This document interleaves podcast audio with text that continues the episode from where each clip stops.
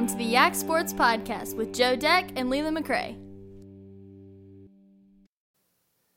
All right, we're going to start another episode of the Yak Sports Podcast, and sadly, we're going to have to start this on more of a somber note. We have Patrick Hite on with us to talk about the passing of Coach Hatcher. And Patrick, you know, the the area of Staunton, Augusta County, Waynesboro loses a legend. Yeah, I mean, there's there's no other word to describe him but legend. He uh, uh, is the the greatest basketball coach ever in in in the state of Virginia, right? I mean, I, you know, I don't know, maybe there's some private schools or something, but but there's not a better basketball coach than him. And, and if you look just coaches, I mean, Robert Casto obviously had a had a great career, but but Paul Hatcher, 897 wins, and now you know some people will say, well, four state championships, only four state championships, but you got to think back when he was coaching. Um, you know, there's only three classifications. Uh, for some of those years, they were in the tri- in AAA. I mean, Lee High played in AAA for for a few of his uh, early years, um, and, and, he he had some great teams that came so close and and just missed. Uh, he you know the the 85 game winning streak that's never going to be matched. Uh, he's just he's he was an amazing coach. Um, and I and I wrote a column today for the news leader um, that's online. I, I, think even a you know you hear this a lot of times. I think even a better person. Really, if you get to know him, he was just a he was just a classy, classy man, and you know he's he's going to be missed. I, I imagine uh, family visitation on uh, on Friday night and, and the funeral Saturday uh, is going to be packed because because he was well well loved and and his players. I, am sure there were some players that, that didn't like him. You, are not a coach and, and you're going to go through a career without somebody, but I've never heard one. Every player I've ever talked to, even players that that you know got got kicked off the team for a while. Every player I've ever talked to had nothing but good things to say about Paul Hatcher. So uh, that's kind of where I want to talk first about, and I do want to circle back to the basketball stuff because it it does deserve to be talked about. But the more important side of this is his relationship with these players and and uh, the impact he's had on so many kids, and you know whether whether a kid was looking for a father figure or not, you know he still felt filled that kind of role for everybody he pretty much came in contact with. Um, talk about some of those stories that that you've heard and, and his relationships with his players and and what he's done to you know help these people's lives, not just go out there and, and score more points in a basketball game. How they've really helped these guys be better men. Well, I talked to uh, Kevin Madden a, a, little bit. Kevin called me, uh, I guess Friday night. I was on the way to to a football game, and, and Kevin gave me a call, and so we chatted for a while. And, and I just asked him. I said, you know, when you're a, a high school player and, and, you're one of the top recruits in the country, right, and you're going through this, what what did Paul Hatcher do to help you with that? Because that's got to be a, a difficult thing as a kid, just to kind of kind of deal with all that attention and everybody's you know telling you how great you are and all these tremendous coaches showing up in Staunton to watch you play. And he could not say enough about Paul Hatcher and what how Paul helped guide him through that and kind of keep him keep him shielded a little bit, right? So he didn't he didn't have to take all that. Paul did a lot of that stuff. Paul talked to a lot of the coaches. Paul kind of helped guide him to the to the to the right place, or he thought was the you know the right place, and, and it probably was. You know, injuries obviously hurt Kevin at, at Carolina uh, there late, but but he had a, a really good career in, in, North Carolina. But but yeah, he just said that Paul was a father. You used the word father figure. That's what he said. he said um, Paul just really kind of kind of helped him through what could have been a really difficult time for for a kid. Um, Keith Keith Scott.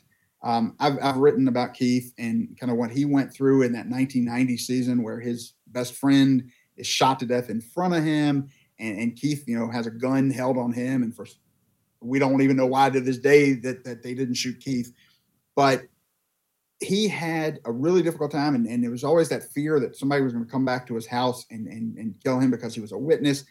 And Paul offered his house to Keith. He said, you know, I, I talked to Keith a little bit uh, on on Friday too, and and uh, Keith said that that Paul said, hey, Paul and Judy both said, hey, come live with us. You know, if you need a place to come. And he said, that's all you need to know about the coach, right? It had nothing to do with bad because because it had nothing to do with basketball. It was just that he's a great guy, and he said, "Hey, if you need someplace to live, come live with us." Um, and you're just going to hear that from from so many players. Um, there's just so many players that really had um, just um, that kind of relationship with him, where he would just take, you know, you'd go to this house and just sat, sit and talk, um, talk about life. And don't get me wrong, he's compet- he's the most competitive coach I've ever known. Um, he wanted to win, um, and his players knew he wanted to win, but he didn't. After they had graduated, he still was there for them. Anytime they wanted to come back, I mean, Chris Lassiter tells stories all the time where he would just go to the house and sit and talk, and, he was and Paul was there for all his players. And I think that's all you can ask for a coach, right?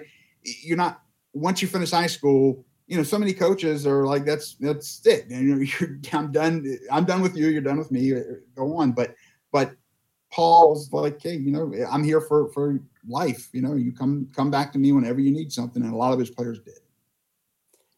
I, it amazes me too with him. You know, you're mentioning the the players that he had. I the people I've seen talking about this today, in addition to people that that have nothing to do with basketball. You know, other community leaders, other people in the area that just knew him and respected him and whether they didn't they didn't interact because of basketball they interacted because of his role at the high school or, or just you know the influence he had in the community and, and i think that that starts to tell that bigger scope story is is the respect that he had amongst other leaders in the community other not even leaders just other people in the community how he was able to touch them or at least gain their respect by you know this influence that he had with the young people at the high school and, and what carried on beyond that. Yeah, and that's one of the reasons I wrote the story that I wrote today was kind of um, his how he and his wife Judy um, and yeah. and how strong that marriage was because because for those who don't know and, and a lot of people in Staunton did know because Judy never hid this and she talked to the community but she she struggled with bipolar disorder for for many years. She's diagnosed in 1988 and for the rest of her life she died in, 20, in 2018 so the rest of her life on and off, she struggled with that um, that disorder, and Paul was always there beside her. That was one of the things that that um, that I remember most about him. When I had a chance to write the book, and I went and sat with him on Sunday afternoons. Um, you know, there were many, many Sunday afternoons that we would sit on his back porch, or if it was too hot, we'd sit on, you know, in his living room. And Judy was always there, and and he would open up and she would open up and talk about all those struggles that that they had that people didn't know. Right? He's out coaching basketball games, and they don't know when he goes home that that he's going to have a wife who's who's who's you don't know. Maybe there were nights he came home she wasn't there. He had, they, she she would be in a manic episode, and they'd have to go find her. Um, there would be hospital visits where he'd leave practice and drive, you know, two hours to to go visit her in a hospital. Um, he, uh, I think, after one season, um, he went 45 straight days to visit her in a hospital. Um, and he had two young kids at the time too. Um, you know, young kids. Jarrett was a senior when his mom was first diagnosed, so he had two kids. You know that, and so Paul was shouldering a lot of this on his own, and and it just, I don't know. It goes to show you what kind of person he was because he never really talked about it a whole lot. Um, he just did what he had to do, and I could just tell that relationship between the two of them was mm-hmm. so strong. And, and, I know when she died, it was really rough on him. Um, and so, yeah, I don't know. I just think uh, I, I, just think he's a he's a great person. And there's so many things about you're right outside of basketball that people don't know about Paul Hatcher. Well, uh, and I know I'm asking you to speculate here, maybe Patrick, but uh, since you obviously knew him really well, you you knew him well enough to write a book on him. Do you think that played a role in in? I mean, obviously he's super competitive and won a lot of games here, and that's part of the reason he's so well known. But having to deal with all that at home maybe helped him kind of have that better life on the floor, off the floor, kind of life balance. Oh, I'm sure. I'm sure it did. Um, you, you, know, I think basketball, as he told me multiple times uh, uh during a lot of those seasons, was just an escape for him. Right, it was a chance to to be yeah. there in a basketball gym where all he could do was focus on the players and the game and that was a chance to kind of escape from all of this other stuff that's going on in his life. But you're right. I, I think he did understand that there was more to life than basketball. And it kind of sounds funny coming from because because again, most competitive person I've ever known. Like he hated to lose, and I can tell you a few stories about that. And, and I, will tell you, the first time I, I, I, met Jarrett was because of of one of these losses that Paul just was not handling well. So he did not handle losing real well. He hated it. In fact, I don't think he ever enjoyed victories that much. It was always you win and then you worry about the next game. But God, he would tormented over over losing. It would bother him for years. Like when we were doing the book, we talk about losses that happened, you know, 30 years ago. And he would still get he would stand up and he'd start walking on his port and he would stomp and he would just recalling it would make him so mad. He still carried those losses with him. So no, he did have a great work life balance, eh, but he still he hated losing. He hated losing more than anything. But I think he did understand, hey, you know, outside of basketball, there's there's more to life and there's things going on. And and I think when when she was diagnosed in '88, it, it that's when it really kind of hit home to him. Um, I, I, was telling you, I'll tell you quickly. The, the first time I ever met Jarrett, so I knew the Hatchers growing up. I kind of knew who they were. I didn't really know them that well, but and, and Jarrett and I over the years have become friends now. But the first time I ever met him, they were at a it was a state tournament game and I, and I can't remember where it was which is crazy because paul had like an eidetic memory. Like like when we were doing the book he would tell me about games eh, that happened 20 30 years ago. And he would tell me minutia of these games right? The the seconds the exact number of seconds left on a clock or who had the ball at this moment and i'd always be like oh yeah okay he's probably got it somewhat right and i'd go back to our archives and look up the paper, uh, look up the story, and he was right. Like not, not like half the time, not like nine out of ten, like every time. He he knew exactly what happened. He remembered it exactly. So so to me to say I can't remember where this game played, I, I feel pretty bad about that. But I, I want to say like the Salem Civic Center or something because I remember seeing there. But it was after a state game; they had just lost and all the reporters, because it's a state level game, there's a lot more than just local reporters standing there waiting for him to come out. And he's not coming out. And he's not coming out. He's not coming out. And finally, Jarrett comes out. That's the first time I'd ever met Jarrett. He comes out and he says, Guys, dad's not coming out tonight. He's just, he's not handling this loss well, and he's not coming out. So Jarrett gave the interview. Um, and Jarrett was always happy to give an interview. He's never met a microphone he didn't like. So, um, so he was happy to give the interview. And, and you know, I said, now the thing was, I asked Jarrett afterwards. I, I, just had met him, and I said, "Hey, you think if I give you my number, your dad will give me a call tomorrow, just to kind of tell me?" He said, "Yeah, I'll see what he can do," and he did. To, to Paul's credit, the next day, and he talked. He apologized. He just said he he was not handling that well, and and that was Paul Hatcher. Like he just hated to lose, and and it, it wasn't. He didn't just blame the players. He didn't blame just the officials. He didn't blame. He blamed everybody. He, he, it was his fault, but he hated officials too. He, he, he would blame his players. He would just he that was Paul Hatcher. I I don't know how else to describe him. Um, you know, uh, the paper at that time, Hubert Grimm was the sports editor, and Hubert covered a lot, a lot of his games, and Eh, Hubert treated them like they were a college team at that time. Like he would cover, he would, he would write, he would be very critical. Like most prep writers understand that these are kids and you're not going to be critical of the kids. For the most part, you're not going to be critical of coaches. Now, I'm guilty of being critical of, of some high school coaches before, but I, I think I'm guilty part, of that as well at, on Twitter. Yeah. for the most part, you understand that these coaches are doing this for not a whole lot of money, and they're out there coaching your kids, and and the kids, they're teenagers, they don't deserve your criticism. Yeah. I mean, it's different at high level of college or pro or something, but but Hubert treated them like they were a college team. He would be critical of the kids. He'd be critical of Paul Hatcher when he thought he needed to be. He would write these harsh stories, and I talked to Paul you know, after Paul retired about that and Paul said he never minded because he he felt the same way about his team. Like that's how he treated the team. So he couldn't be mad at Hubert for treating them that way as well. And, Hubert praised him when he when he needed to be praised, and that was often. Like, I mean, they were winning a lot more than they were losing. So it's just funny that that's how he looked at his team, and he never he never took that stuff personally. Like if you criticized them, he was more critical than you were of his team, so he never took that stuff personally. Um, but but man, he took losing personally. He hated losing. I've I, I know there's a lot of coaches that don't like losing, but I don't think I've ever met anybody that, that it bothered as much as him. So shifting back to the basketball because no matter I mean, he super guy, touched a lot of people in the community for their entire lives. The basketball does worth being word is worth being discussed. The marks that you can talk about, the 838 winning percentage overall, the uh, 923 winning percentage at home, those four state championships.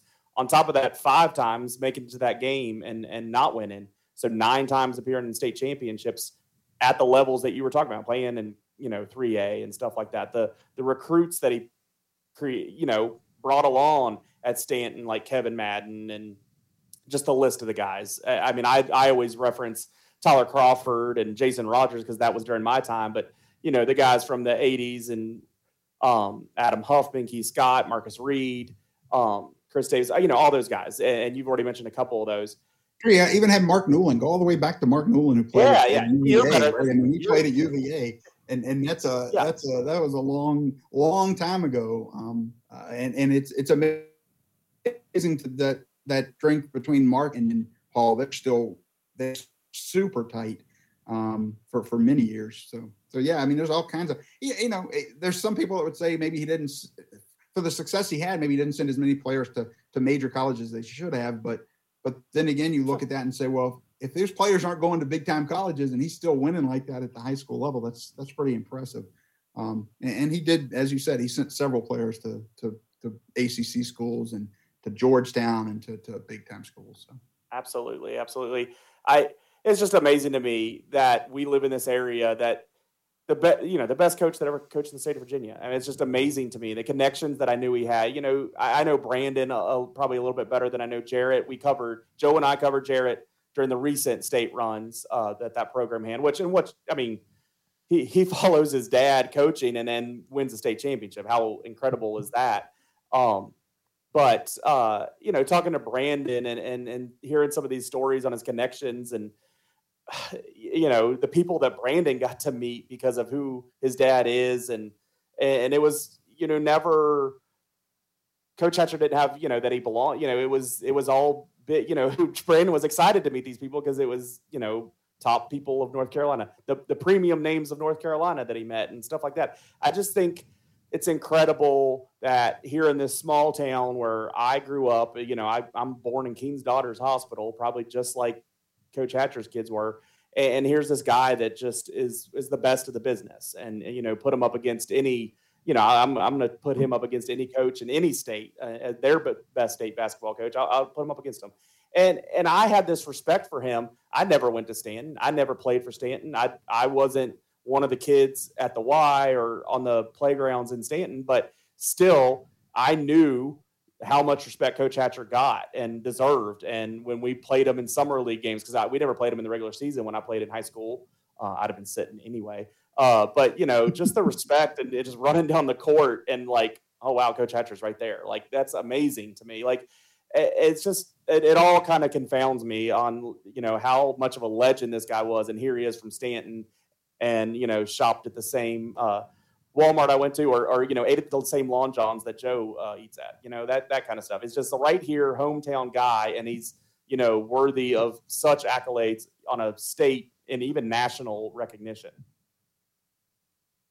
Uh, you mentioned real, real, quick one other quick story is to talk about how competitive Paul was. I, I remember, yeah, and I'm not going to get the numbers wrong because I don't have them in front of me right now. But uh, Jarrett, his first season, I guess, as a as a JV coach, something won like 15 games, I think.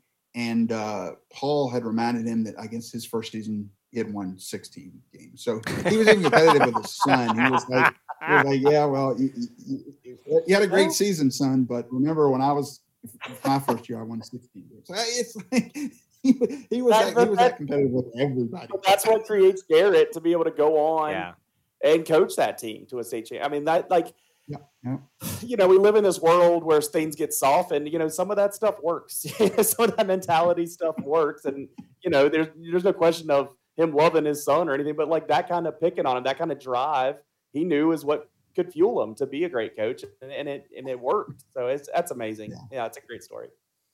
Uh, well, I mean, you touched on this, and I know he's competitive, and you just touched on the competitiveness with his son. But when Jarrett won that state championship, I'm I'm sure you had a chance to talk to Coach Paul Hatcher too, and you know what did that mean for him seeing his son follow in his footsteps and win that state title? I think he honestly, I think he might have enjoyed that more than than his own titles. Like I, I had a chance. I was on the floor uh, that night, and they they won, and and I had the video of all the players, you know, mobbing each other. But then I, I knew what was going to happen. I knew Paul had been standing in the, uh, the the corner of the Siegel Center there, just waiting. And so when Jarrett finished up, you know, celebrating with his players, he had it right to his dad, and I, that hug, I like. I'll always remember that hug that the two of them shared. His dad was so happy for him to win that championship because you know there had been criticism. Is, mm-hmm. is Jarrett really deserve the job? You know, he's he's just getting it because of nepotism and and maybe maybe he's not going to be as good as his dad. And then you know he struggled. He had for first few seasons there struggled, so he got that state championship. And I think his dad just I don't know. I don't know who was happier, honestly, Jarrett or, or, or Paul that night. But I will I will always remember standing there and just watching the two of them hug and, and the tears come yeah. down their face. It was it was a great night. It was. Well, you know, it's this is one of those topics that's going to carry on. You know, we we brought you on tonight because you wrote the book, and uh, we know how much you know him, and you're uh, common with our with our show. But this is one of those topics. You know, we're going to have so many people on on the podcast that we've already had, or, or new people that they're going to have their relationship with Coach Hatcher, and uh, you know, I think this is going to be part of the Yak Sports podcast for a time here. Of you know, tell us your Paul Hatcher story. Tell us something that reminds you of the of him, or, or you know one of the things that uh, make you smile when you think about it because it's just you, know, you, talked about Coach Lassiter or uh, Chris Lassiter and what he I mean he put out a, a nice thing today and um, mm-hmm. you know not that we're driving people away from reading yours read Patrick's and read Chris's. no no read read read Chris Lassiter's Chris, anything Chris writes you should read first of all but but yeah he did put out a tremendous uh, column on on Paul Hatcher and you know when I only got to know him as a journalist. You only get to know coaches so much, and then I got a chance to sit in his house and talk to him, and I, th- I felt like that got us a lot to be a lot closer. But at the same time, you never get to know players, uh, coaches like that unless you're a player for them, right? If you are a player yeah. for these coaches, you get to know them in a different way than anybody else ever did, and and that was Chris and, and every other player that played for him over 43 years. But but it's a special bond that that, that player coach has, and, and Chris did a tremendous job with that story. Well, we appreciate you coming on here to talk about him first, and uh, you know help set up the rest of these guys that we'll welcome on. You know, we have the uh, we've had the Valley Boys uh, guys on, and and trying to uh, you know we'll have them back, but also Chris and anybody else. But uh, thank you for you know come, willing to be coming on right here this quick after this has happened, ahead of uh, all the you know needed um, times to mourn uh, Coach Hatcher and think about um, how much he's meant for everybody around here. But uh, thanks for coming on and and telling us uh, a little more in depth for our listeners because I know us youngins don't don't know it all like you do. Um, and yeah, not that you know it all, but know as much as you do after writing that book. But we appreciate you coming on. Hey, thanks for having me on.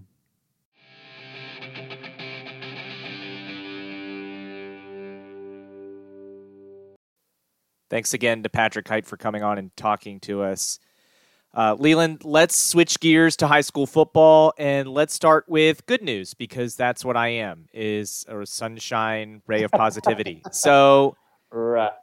Wilson Memorial went out won 55 to 8 against Charlottesville, absolutely pounding the Charlottesville Black Knights in a win that kind of uh, opened some eyes, not because Wilson won, but because the manner in which they did when they were up 41 nothing at the end of the first quarter.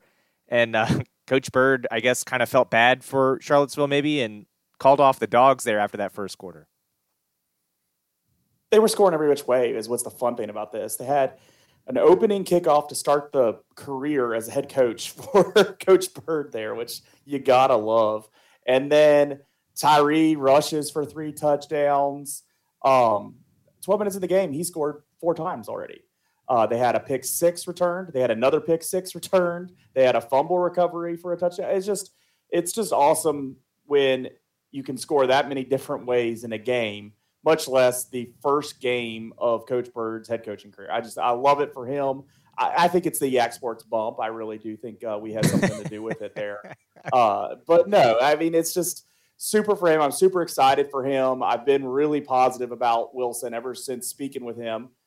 Uh, because there was stuff on paper to believe that they could have a good chance this year. This game doesn't prove that they're the best team in the district or the state or the you know this side of the country by any means. But you want them to go out and handle Charlottesville. They did more than that. They did more than what you expected out of them. So you gotta love that. It's a good signal. Rolling into a big time game against TA, the one of the only other local teams to win, and not in our county. No other team in our county won this weekend, but one of few teams to win in our general region. Uh, and they face off with each other next week with TA, and and that goes back to a point uh, I was making. I, I emailed Cody Elliott because we do those polls. There's 19 oh, yeah, teams in that poll. That I gotta send mine in.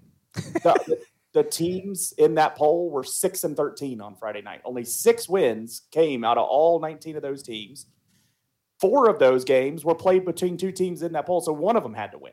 So really, only two teams won a game from a team outside of this general area, and uh, it was just not a good night for local football. Uh, but it was a good night for Wilson, and Wilson was one of those teams to beat a team that's not in that poll. So congratulations to them, uh, the only Shenandoah district team to get a victory on Friday. Which, if someone's trying to make the case of how great the Shenandoah district is, Friday night was something you want to wipe from people's memory. You want to men in black them on that one uh, because you do not want to think about what happened Friday because a lot of one point losses, some of those one point losses are better than others, and we'll, we'll get to some of that. But uh, just reviewing that real quick, Bull Run District had two teams to win: Central Woodstock and Clarke County.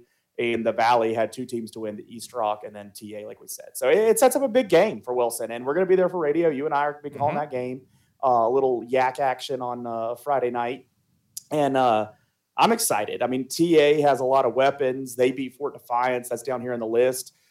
I, I think what stood out from reading about TA is that they made plays with their maturity and their returning senior kind of stuff. Like they had a fake, um, a fake spike, and then you know threw a touchdown pass, and they kind of took advantage of turnovers at the right time. Not that they didn't give up some turnovers and Fort took advantage of them, but TA really like looked like the more experienced team, and that's what you want to see from a team that is projected to win the Valley District and one of the few teams in the Valley District to win a game. So I, I like that for them, but I mean, I, am I'm, I'm rooting for the teams close to us at all times, and especially Coach Byrd that's been on the podcast. So I hope I hope they have what it takes to beat TA. I think it's going to be a good one. I, I don't think it's going to be some one sided game in either direction if Wilson whoops up on TA, then we might be talking some, about some different ceilings for this team. But uh, yeah, I'm excited about Friday night and uh, two one and zero oh teams. I, I, don't think there's any other of those matchups involving our teams. Um, there can't be because all the rest of them lost. So uh, right. uh, yeah, it's gonna be good. Yeah, no, I think you're right. I think this is going to be a good game this week. Uh, and seeing what they did against Charlottesville, kind of like you, it's it's better than I expected, but you don't know if that means Wilson is better than we thought, Charlottesville is worse than we thought, or little column A, little column B. So we're going to find out a lot about Wilson. At least you're not saying negative. yeah, exactly. There's I can't. I can't yeah. find anything that I'm upset about with Wilson's performance, which is really uh, after an opening week, all you want as a coach, and that's not something we can say about any of these other teams in our area. Um, but something you might point out, a person could point out, well, they didn't throw any passing and they're replacing a starting uh, quarterback. They didn't need to pass. So I'm not yeah. going to hold that against them. And and then and so obviously whoever's a quarterback never turned the ball over either, and that's what you got to have. So I, am not going to hold them against that. Yeah. I think they'll need some passing. They will. They will. Negative. I think I expect that we'll need to see some quarterback look downfield and try to complete a pass. Sure, and, and I think that TA game's going to be big, right? And, and I think, you know, you you said this game doesn't mean that they're necessarily the best team in the district or change anything in terms of that. But a game where I think they're within a score against TA, or even if they go out and beat TA, I think then we start talking about that. It doesn't have to be a blowout of TA. If they beat TA or are very into that game down to the last possession, to me, that's we start that conversation, and we'll get to why we can start that conversation in a minute. But uh, for me, this this is a big time game for Wilson Memorial. This is yeah. a game that I think is within reach uh, we'll see. I'm sure Coach Bird and Coach Rolfe are going to be talking a lot this week Um, we know that they're good friends, and that's just, Yeah. you know, Coach Rolf just got done with TA. I'm sure Coach Rolf would love to see Coach Bird enact some revenge and be able to beat TA Yeah. for them and uh, represent the district maybe well. He still has access to that film some for some you know possible reason. You never know. You know. Yeah. Um, but I guess that would get shared anyway. So yeah, good luck. Good luck to the Green Hornets next week. As Leland said, uh, we'll be there. you and me will be there uh, on 1240, 530 p.m. start on that kickoff show. So be sure to tune in to 1240 a.m. where you can find it on www.espn 1240 The Boss or the TuneIn app searching WTON. Leland and I will have that game for you. All right, let's talk about the game we were at this Friday. Riverhead Central. Hmm. Um. Okay. Let you know what? Because I'm a spray of sunshine and positivity. We'll start with the positives. Uh, Caden Cook Cash, another solid performance out of him. Not really shocked by that. 16 carries, 129 yards. Uh, Roberts ended up getting a touchdown. The defense played pretty strong, I thought, throughout the ball game. I was really impressed with the defense. Um, but the offense, outside of Caden Cook Cash, I, I know I just mentioned Roberts' 6.7 yards per carry and a touchdown, but the offense just wasn't good enough. They didn't finish drives like we're used to seeing Riverheads do. And I think a lot of that starts up front, Leland. I, I, I felt for the first time in a long time, the size of Riverhead's line became an actual problem. Normally it is smaller, but they're so disciplined and they're so good. And they have those power, they have multiple power backs. It feels like this year they have a power back. His name is Caden Cook Cash, and everybody else needs some help, and they don't have enough of it up front. Yeah, it, uh, up front, I'm not going to say every single play Central just dominated Riverheads on the line, but there was definitely more plays that Central, and, and, and by a wide margin. Um, Riverheads had their spots, and that's where they'd get downfield and they'd have the big play or they'd get that, you know, play to continue a drive. But I, you know, I would say seven or six out of ten, seven out of 10 plays, Central had the push. And, and some of those plays, they still Riverhead still had positive because Caden Cook Cash is there. Whether it was him running the ball or on defense, they weren't getting pushed up front. But here comes Caden just stopping the ball right at the um, at the at the opening of the line of scrimmage on uh, the offensive central. So I I I worry that of how banged up Triple C looked. I think he was out of the game a good bit in the fourth quarter. Mhm. I'm trying to go back and find stats exactly on what happened in the fourth quarter, when he was in, when he was out, especially defensively. I know offensively he was out. Um, and that's just from the excitement of a game and getting, you know, focusing on the big picture and not just watching one player uh, come on- and off the sidelines. I think if, if they were on our near sidelines, it'd been easier to track. Um, I'm interested to hear on what how banged up he is, if there's something significant there or not. I'm, oh my goodness, I'm hoping not for multiple reasons, but his own personal future and opportunities ahead of him. I'm really just hoping for that sake, mostly more than anything. But at the same time, I think Riverhead season would look different without him, and so I'm really hoping he's not out uh, on the second level there. But this makes sounds really negative for Riverheads, and they lost, and they didn't do this right, and they didn't do that. They played a really darn good team. They played a team that's just coming off a state run. They're having a lot of solid players. We saw good football played in a lot of spots in that game. I think equally there was some rust, equally some uneasiness um, that we weren't we wouldn't see in a November matchup that we're hoping to get back in this game. Um, but I think I think here in a couple weeks we'll look at this a little bit different. We'll know more about Caden. We'll see what Riverheads does against Tazewell, against Fort, uh, and then I think they have the bye week. So that, I think I think when they hit that bye week, we can kind of look at Riverheads and maybe frame this a little bit more realistically as that was a power matchup between two great teams. Riverheads may not be playing like they we saw them when they finished the season last year, but we'll see more of their pieces and more of their other people that can run the football. I, I mean, even in big games in previous years, when Riverheads played a hard draft team or a hard Lord Botetourt team, you know, the cream rose to the top, and we just might not know who that cream is quite yet. And maybe some of those players on that team don't know that, that that's what they got to be quite yet. We've seen Riverheads traditionally play their best football in November. So I think in August, it's hard to just write them off at, by any means. So I, I, I think, you know, some of the message board talk and welcome to class two and all that, just I rolled my eyes reading it and kept moving because it's just, that's one game, a one point game, and a game they easily could have won to be fair to that, though, I think some of these points we made, we'd have made even with a victory. If they won that game seven nothing, I still think we'd say some of those what you led off with. I think we'd make those same points. Yeah, and I guess more so than not, and you've already touched on this, more so than not, this feels. And I'm not saying Caden Cook Cash is the only player on this team, but the team feels more reliant on Caden Cook Cash than they have in the past. There's Luke Bryant's not walking through that door, right? And, and that's very apparent. Well, to start the season last year, or two years ago, we didn't know. Like it kind of felt like that to a degree. A young Caden Cook Cash, we knew we could depend on him as a Riverheads fan, as I just showed my homerism. But we weren't sure who else would be. And in the first two games of that season, it wasn't. Uh, um, it wasn't uh, Luke Bryant. So he really came out in that Lord Botetourt game. So I, I am eager to see if we have something like that step up. I think that Talbot could could be that answer. He came in and provided a little bit of pop a little bit of speed where I think Caden has that a little bit power. You're not wrong. Power back, but still has that speed. But, but, I think I think Talbot could be that little spark that this backfield needs. I mean, we'll see, Leland. But I mean, his numbers: seven carries, eight yards, and six of them were on one play. Yeah, twice he went backwards when he should have gone forwards. I I, I hear and, you. The stats don't say it. I just when they brought him in the second half, you could see a little bit of difference. I think that was part of the success they had moving the ball in that quarter. Um, so yeah, I, I I'm eager to see how this plays out. I'm also concerned that we didn't see any passes.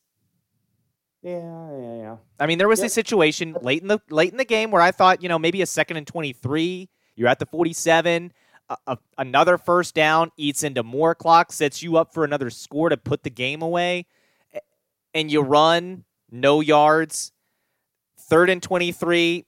You run four yards, then you have to punt, and then that's the drive where Central goes down the field and scores um, with a and really aided by a, an uncharacteristic mistake and a late hit out of bounds that really helped Central move the ball 15 yards. There were some sloppy penalties in this game that um, you would think will get corrected as the season goes on, but that's stuff that I, I think in years past Riverheads has been able to get away with. And unlike people, I'm not going to say this is a welcome to Class Two moment. I think this is a different Riverheads team. I, I think last year's Riverheads team can have a 15 yard penalty and survive that because I think they're going to be up by more than one score at that point in the ball game if everything else plays out. Um, yeah, I think a veteran. I, I, think last year's team was a bit of a veteran team. I don't think this year's a rebuilding by any means, but like the veteran quarterback, the veteran, you know, second option at running back last year involved. I, I agree. I think last year I think they win that game. Veteran tight end, kind of, veteran yeah. receiving options. Yeah. yeah. Um, receiving, yeah. But we didn't see tight end receiving options in this game. It's a concern that they don't have the confidence to call that in some of those. I, I was talking to somebody else uh, today that was asking about the game, and, and I said my my takeaway from the game was Riverheads is mortal. This is the first time since I've been down here that I have seen Riverheads look mortal. At, since since the year they lost to Staunton in Central, really, in that regular season. Um, but then after those two games, I look at what lies ahead for them in that postseason and go, all right, no worries here. Um, and now it is a different classification, and this is where, but that's a that's a later down the road problem in the postseason where you're actually going to have a team like Central who you maybe play again. That will be an interesting test. Maybe draft will be an interesting test this year. Who knows?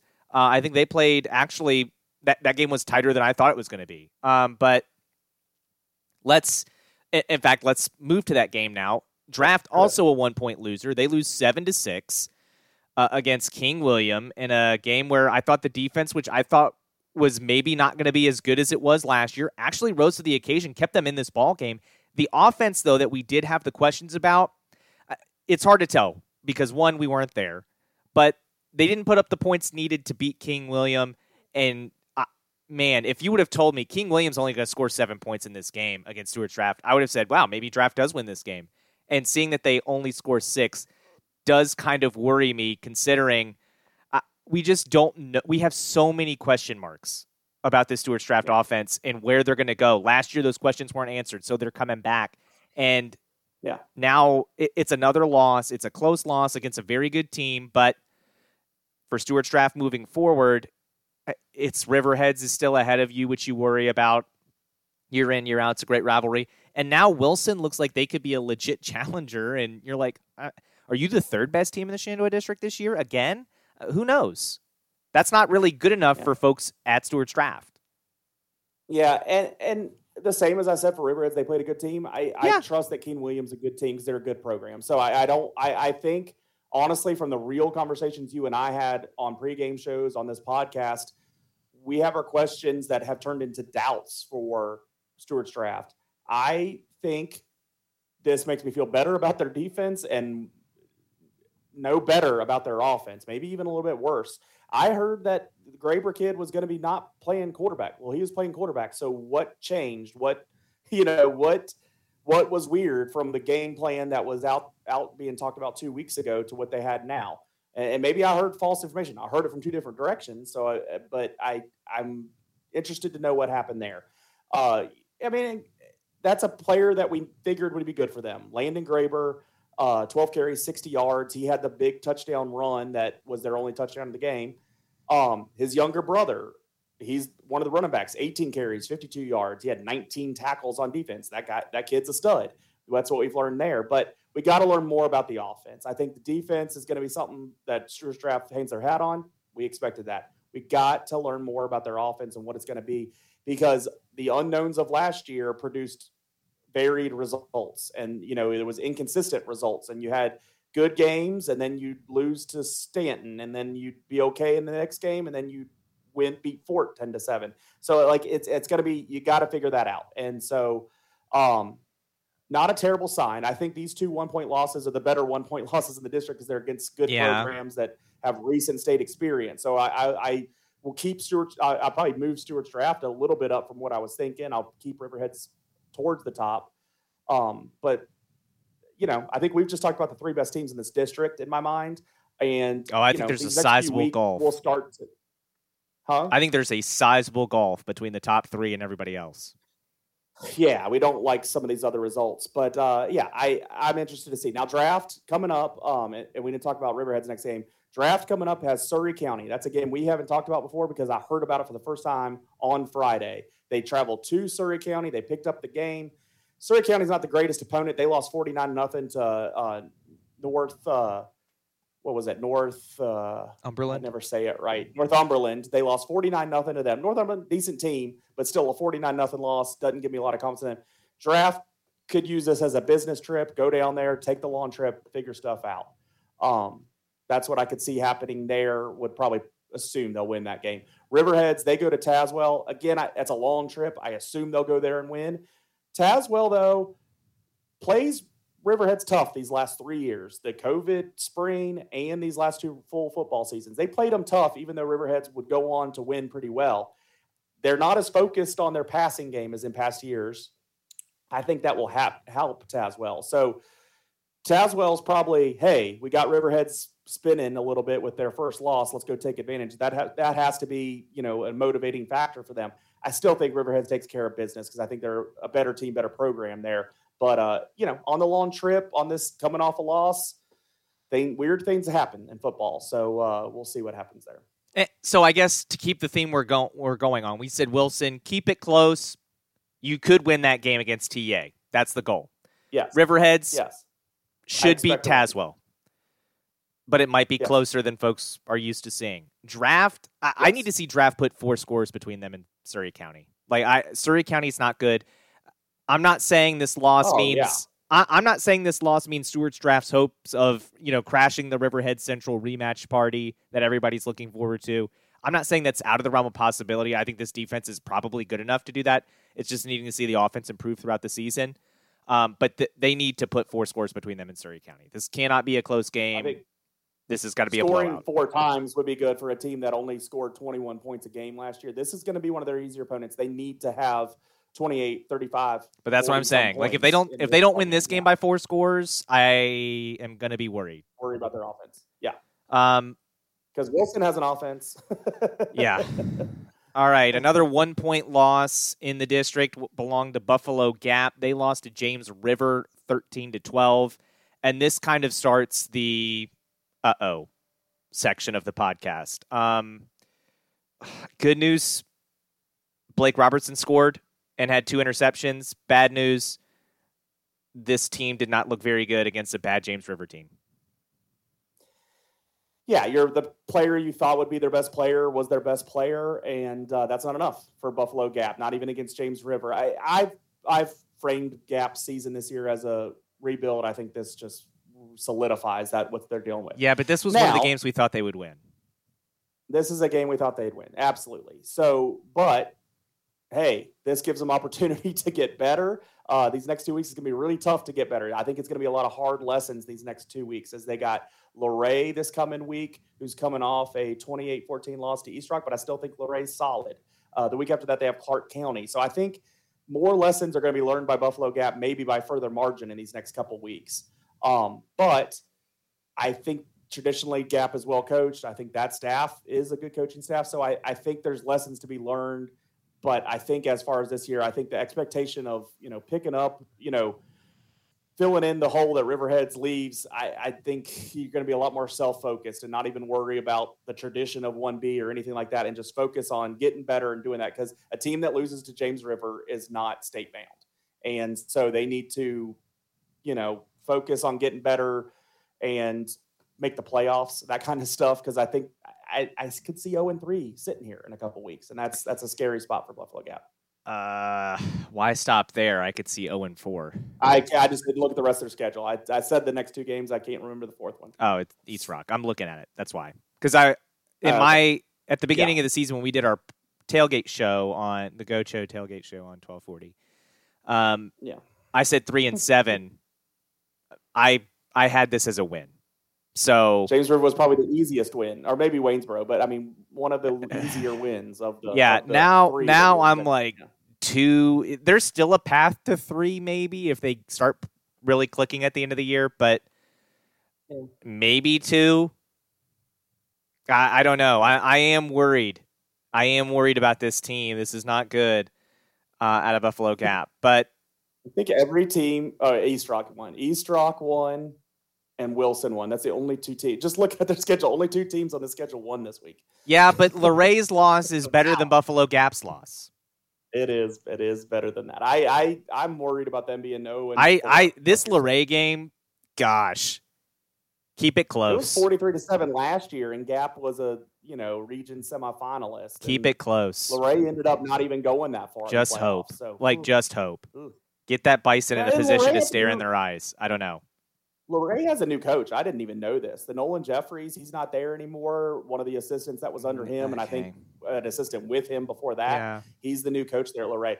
I just want to say that for our listeners to know that because I I just missed that news in the offseason. Well, it'll be a big game for Buffalo Gap next week because did not start the season the way they wanted to. Speaking of teams that didn't start the season the way they wanted to, Staunton, one point loss to Madison County. Um, I don't know where the good news is here. Um, because they should have won this game. So I can't say you were winning for, you know, portions of the game. I, you needed to win. You needed to win this game. This is not. This is not a good Madison County team. I don't care how it gets framed on Friday night. It's not a good Madison County team. This has got to be a win. This is our nightmares come true uh, on our concerns for Staunton's offense, in my opinion. Yeah, it, it's. It, I just don't think much of Madison County of late. I know people can frame it that they made the playoffs last year, but that I, oh, I who just, cares? Staunton Staunton's at a better spot than that. They they made the playoffs in Class Three C last year. They're looking to move up. They're looking to improve on seven wins or at least get back to that point. And losing to Madison County is not part of that formula. So um, not a whole lot out of their quarterback. They did have a couple longer drives. Uh, only like one of those, only one of those finished in a touchdown.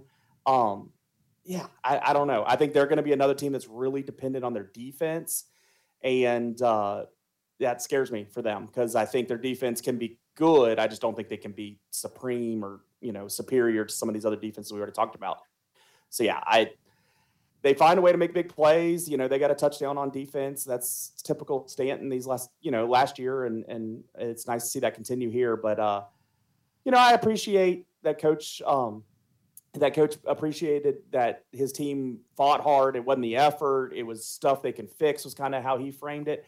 I, I like to see that quickly. I'd like to see against Rockbridge, you know, an improvement on that. I think Rockbridge is a good team to have coming next, a team that lost to Parry McCluer 55 to 14. Yeah, they stink. Week. Rockbridge team that I didn't think of last year as being too dangerous. So I think Rockbridge is a nice opponent for them to have right now to kind of right this ship. But again, this Madison game was a game we assumed they would win. Rockbridge was too. So it's not like they're going to gain or get back to even on this. But if they get their mind right, get in the right mindset. But I, you know, I think we're talking about a middle of the pack Shenandoah District team here is kind of their upper end at this point with that kind of loss. I think the expectations or hopes of seven wins or maintaining what they did last year, I, oh, that's I, gone. I, I, think are slipped away. So yeah, that's gone.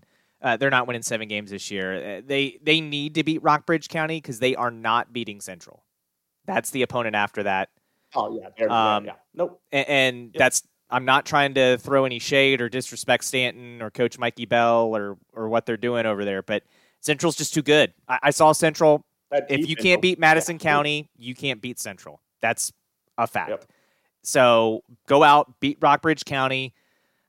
You know, learn some lessons against Central, and then get ready for the rest of your schedule, which is James River, Draft, Wilson, Riverheads. That's tough before your bye week. That's tough, especially the last three there for them. I think because we've already touched on we think Riverheads, Draft, Wilson are the top three. The three and and, and I I threw out there, and Leland did not push back too much. She wasn't as emphatic as I was, but uh, there is a Grand Canyon size gulf between three and four in the Shenandoah district this year.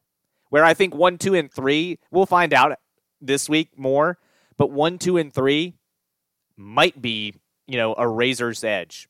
And you might be able to put the three of them in any order. Um, we I, both we both had Wilson Riverheads uh, in the top two, or Riverheads Wilson is yes. probably the better order as our top two. Draft is who we had a lot of worries about.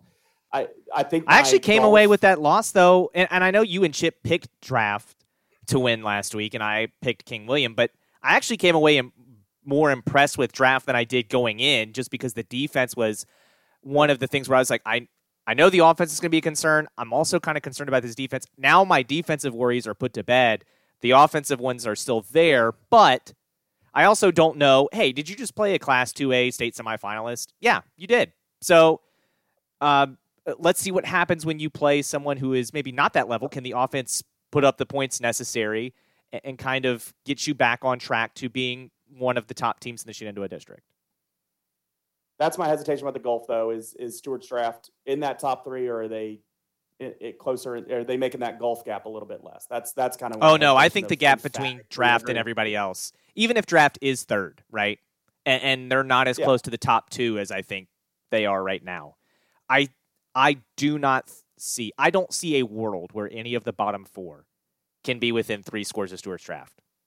I know this is one weekend, and uh, maybe it sounds like I'm overreacting, and maybe I am, but I if you can't beat Madison County, if you can't beat James River, I'll I am absolutely curious as to how you're going to hang with Stuarts Draft.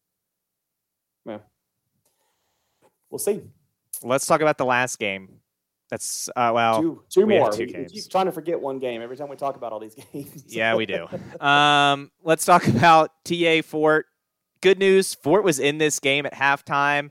Was really close, and then the second half happened, and the wheels kind of fell off the bus, and yeah, they returned returned the opening kick of the second half, and then it was all TA from there. Absolutely. Um, I don't. I don't know. I, I was worried this could happen. Um, in terms of TA blowing Fort out, so it's hard for me to to be too surprised here. Um, I I think for me, for Fort, it comes up to this next game with Allegheny that can't be a loss. That's got to be a win. Got to be a win for yeah. Fort. Uh, my concern, yep. and the reason I say that golf is between Fort and Draft or Wilson or Riverheads or whoever that third best team in the Shenandoah District is this year. I, I still think Fort might be the fourth best team in the Shenandoah District, which most years is great for Fort. Um, I, I just don't know if that defense is going to be key enough. W- when I look at these other three teams, I think they have great defenses. And I am not sure Fort's defense is going to be up to snuff with with this Yeah. kind of competition. Yeah, I you know I, I would like to paint it. I my my Leland ways would like to paint this as you know TA is just really good, and and, And they Fort are. right with them. You know, early in the third quarter was only an eight point game, but once you give up 50 points, then it, it does paint a different picture. Even if TA is really good, then you'd still like to keep them in those 30s. You know, I guess for you, but like, what's the difference then? What are we talking about? Like, Mhm. that 50 mark is something in football. I mean, as soon as you hit that 50 mark, one way or the other, it's 51 or 59. You, it's it's a it's a big difference when you're in the 50s. And um, yeah, I I really hope it's that. I think this week could you know give you confidence that it's not really bad there uh, because and I and I think the first half of that game tells you that. So I think there's enough there that the next week we'd be able to paint a better picture. Um, but it's still Allegheny Highlands that they're playing this week. So I'm only going to gain. I can only gain so much. And then the next week they're playing Riverheads. So it's just like this roller coaster up and down of tough teams. And we, we knew that coming in. We talked about that. TA's tough. Allegheny, get your feet back underneath you. Riverhead's going to be tough. Then you got Broadway, Madison County, Waynesboro. So I, I said on that pregame show, halfway through the season, we'll have a lot better idea of the, the high goal of this sport team with like most teams. But it's just this beginning is likely a one and two stretch. If they're 0 and 3, I'm a lot have a lot bigger problem. But there is some wins available for them in weeks four, five, and six. So show us that we should be confident about week four, five, and six with a with a nice game this week. Um, Allegheny played another local team, and I don't think Allegheny is an absolute rollover. But if Fort is the fourth best team in this district, they'll beat Allegheny this week. So it's just it, it Well- gets to be in that cut and dry. I don't want to go that far because I don't know if the fourth best team in the district can beat Allegheny. I would just say if Fort is going to be competitive this year, they're going to beat Allegheny. Okay. I, I, I don't know how to say that any nicer than I said this last week. I said this at the end of last year, and there was some pushback, um, not necessarily from you, but from others, um, that the Shenandoah district is good and they just beat up on each other. I think that, I mean, teams in the ACC beat up on each other too. It doesn't make the ACC good. So I we They have to might play each other. it might I- yeah by rule they have to play each other and by rule one of them have to win and, and this might be just a down year i'm not saying uh, that these teams are awful terrible should give up football programs but it, it just might be a down year and that that comes in cycles right we've before this we've had some really great cycles where the shenandoah district looked great um, with lots of good football teams and i think maybe we're on the downside of that swing um, really quickly we touched on it allegheny did beat waynesboro Emerson Miller scored a touchdown. That's the good news for Waynesboro. Uh, there is one winnable game I- on this. Well, two winnable games on the schedule, maybe. No, one. They're not beating Monticello. I was disappointed with 35 nothing in this game and then scoring like that. I, I was disappointed with that. So, I mean, I, I don't want to harp on this. We don't need to spend a lot of time on this. We'll have more time to talk about Waynesboro as it comes. But this this was definitely one that you thought an opportunity for Waynesboro. They didn't come close. So that's that's tough tough to start the season that way. Yep. So I, yep.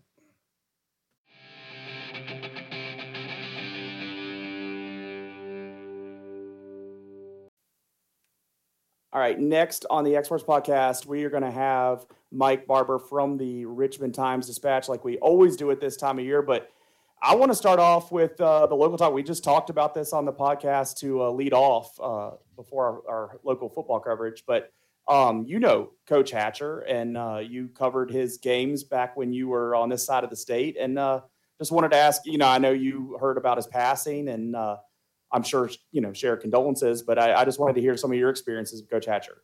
Yeah, I mean, just just such an iconic figure, and I mean, I remember that from like the moment I got to Harrisonburg, and they talked about you know this guy in in Stanton at R.E. Lee who uh, had been there forever and, and had done all these things and had all these great players and teams, and then as I was covering college basketball, you start coming across the Tyler Crawfords and the Eli Crawford, all, all the guys who were coming through the program, and you know, you go to do stories and you talk to them about the players that Paul Hatcher had coached you know, before them who were their kind of role models. And um, it was just amazing that the, the respect that the kids had. And I went out and, and Paul, Coach Hatcher gave me a really nice treat. They were getting ready to go for, uh, was one of their state title runs. So he let me come and watch practice. And, and the thing that struck me was I got there early, right? I was 20 minutes early or so, and the kids are in the gym and they're high school kids, right? They're like bouncing off the walls and just doing whatever they want. And then here comes this kind of, you know, frail, slight little old white haired band into the gym. And it was like the military. I mean, they just snapped into, you know, spot. They listened to everything he said, yes or no, sir. And I remember it struck me so much that I talked to a bunch of the players. I said, you know, not that you were doing anything wrong when when coach walked in the gym, but man, he walked in there and you guys snapped to attention. And, and a bunch of them told me, you know, hey, my dad played for Paul Hatcher. Yeah. My uncle played for Paul Hatcher. My grandfather played for Paul Hatcher. The respect they had for that man um, because of the respect their fathers and uncles and brothers and grandfathers had. And it was just, it was this amazing respect that was passed down from generation to generation. And Paul Hatcher just kept earning it and deserving it and producing winners. And uh, yeah, just a, a, really gracious, warm guy to, to, to, spend some time with and an amazing coach uh, at a time when it was getting away maybe from some coaches, right? It's harder to control a, a team of kids and high school kids and to command that respect. And, you know, more coaches go in the, the player coach route and the buddy buddy route. And and here was Paul Hatcher just walking into the gym and just commanding that respect because of what he had built there. And uh, I'll, I'll, always remember that about him. Well, thanks uh, thanks for sharing that. I, I, I it was cool to uh, you know you think about how people know him all over the state. So I'm, I'm glad you had a chance to uh, say something there. Uh, you know, talk about him who deserves respect we brought you on to talk about some teams that probably don't deserve much respect, and that's the Hokies and the Cavaliers in football this year. Um, so let's let's start off our uh, season preview. Let's talk about what we care about the most. The the Hokies they were voted 11th out of 14th. Um, they named Wells their starting quarterback, who was there for last year's three wins, and they have a bunch of new receivers. Uh, we don't know how good their defense will be. Well, where do you start with these Hokies? so I, am going to throw you a curveball here. I, I think they were underrated in the poll and I actually like this team. This is why I love you. Than, yes, this is a lot more than you. most people do. Now, there's a ceiling on that. Don't get too excited. I think they can get to six wins and bowl eligible. So oh, I'm not great. putting I'm not putting them in the college football playoff. Um, I think that's their ceiling. I think if it all comes together, they can get to six. I think that would be tremendous for them eh, developmentally, which I know from where they're coming from is kind of sad to say. But uh, no, I, you know, I, I, think a year ago they didn't, and I, I, don't mean this disrespectfully, they didn't have any good players, especially on the offensive side. They had no skill position players, they had no playmakers. Um, Caleb Smith was fine. He, he was a, a very serviceable, good receiver. And if he was your number three receiver, you'd be like, wow, that's pretty solid. You know, he can get behind a defense. But to have him be the number one guy and not really have anything else to hang your hat on, they didn't consistently run the ball. Wells was erratic uh, inconsistent. He would make mistakes, the turnovers. Uh, there was just nothing there. And, and it wasn't, you know, I, I didn't blame Brent Pry and his staff because I would watch their games and it wasn't like I was sitting there thinking, man, you got to go to this guy. You got to get to that guy. I was like, where do you go? Right? He's, he's, he's in a water gun fight and he's got no water in his gun. I mean, there, there's nothing you can do. Um, I think they've upgraded the skill position talent. Um, are they Clemson, Florida State, Miami, Carolina? No, they're, they're not there but uh, they've upgraded. They've got playmakers, uh, starting with Ali Jennings uh, at the ODU transfer, two other transfer wide receivers, Bhayshul Tuten, the transfer running back, uh, Malachi Thomas being healthy uh, at, at, running back, if he can stay that way. I think they've got some pieces on offense to be better. Defensively, I really liked them a year ago. I thought they were pretty good for three quarters. Uh, yeah. I thought yeah. for three quarters, they were one of the top half defenses in the ACC. The problem was one, they wore down. They weren't very deep. The offense never held on to the football. So by the fourth quarter, they were worn down. Um, and then I thought they lacked something in the DNA, maybe to just finish off games, which uh, you have to have. You've got to have that it factor as a defense where the game's winding down and you're going to make that stop. Back to the wall, you're going to make those plays. Uh, I think this year they're in a better position. I think they're deeper. And I think Virginia Tech is organized better from a coaching standpoint. Um, Brent Pry is a great defensive play caller. So when I say that he needed to give up play calling. It's not that he wasn't doing a good job with that. It's all the other stuff. It was clock management. And if you remember, he gave up play calling for what ended up being the final regular season game against Liberty.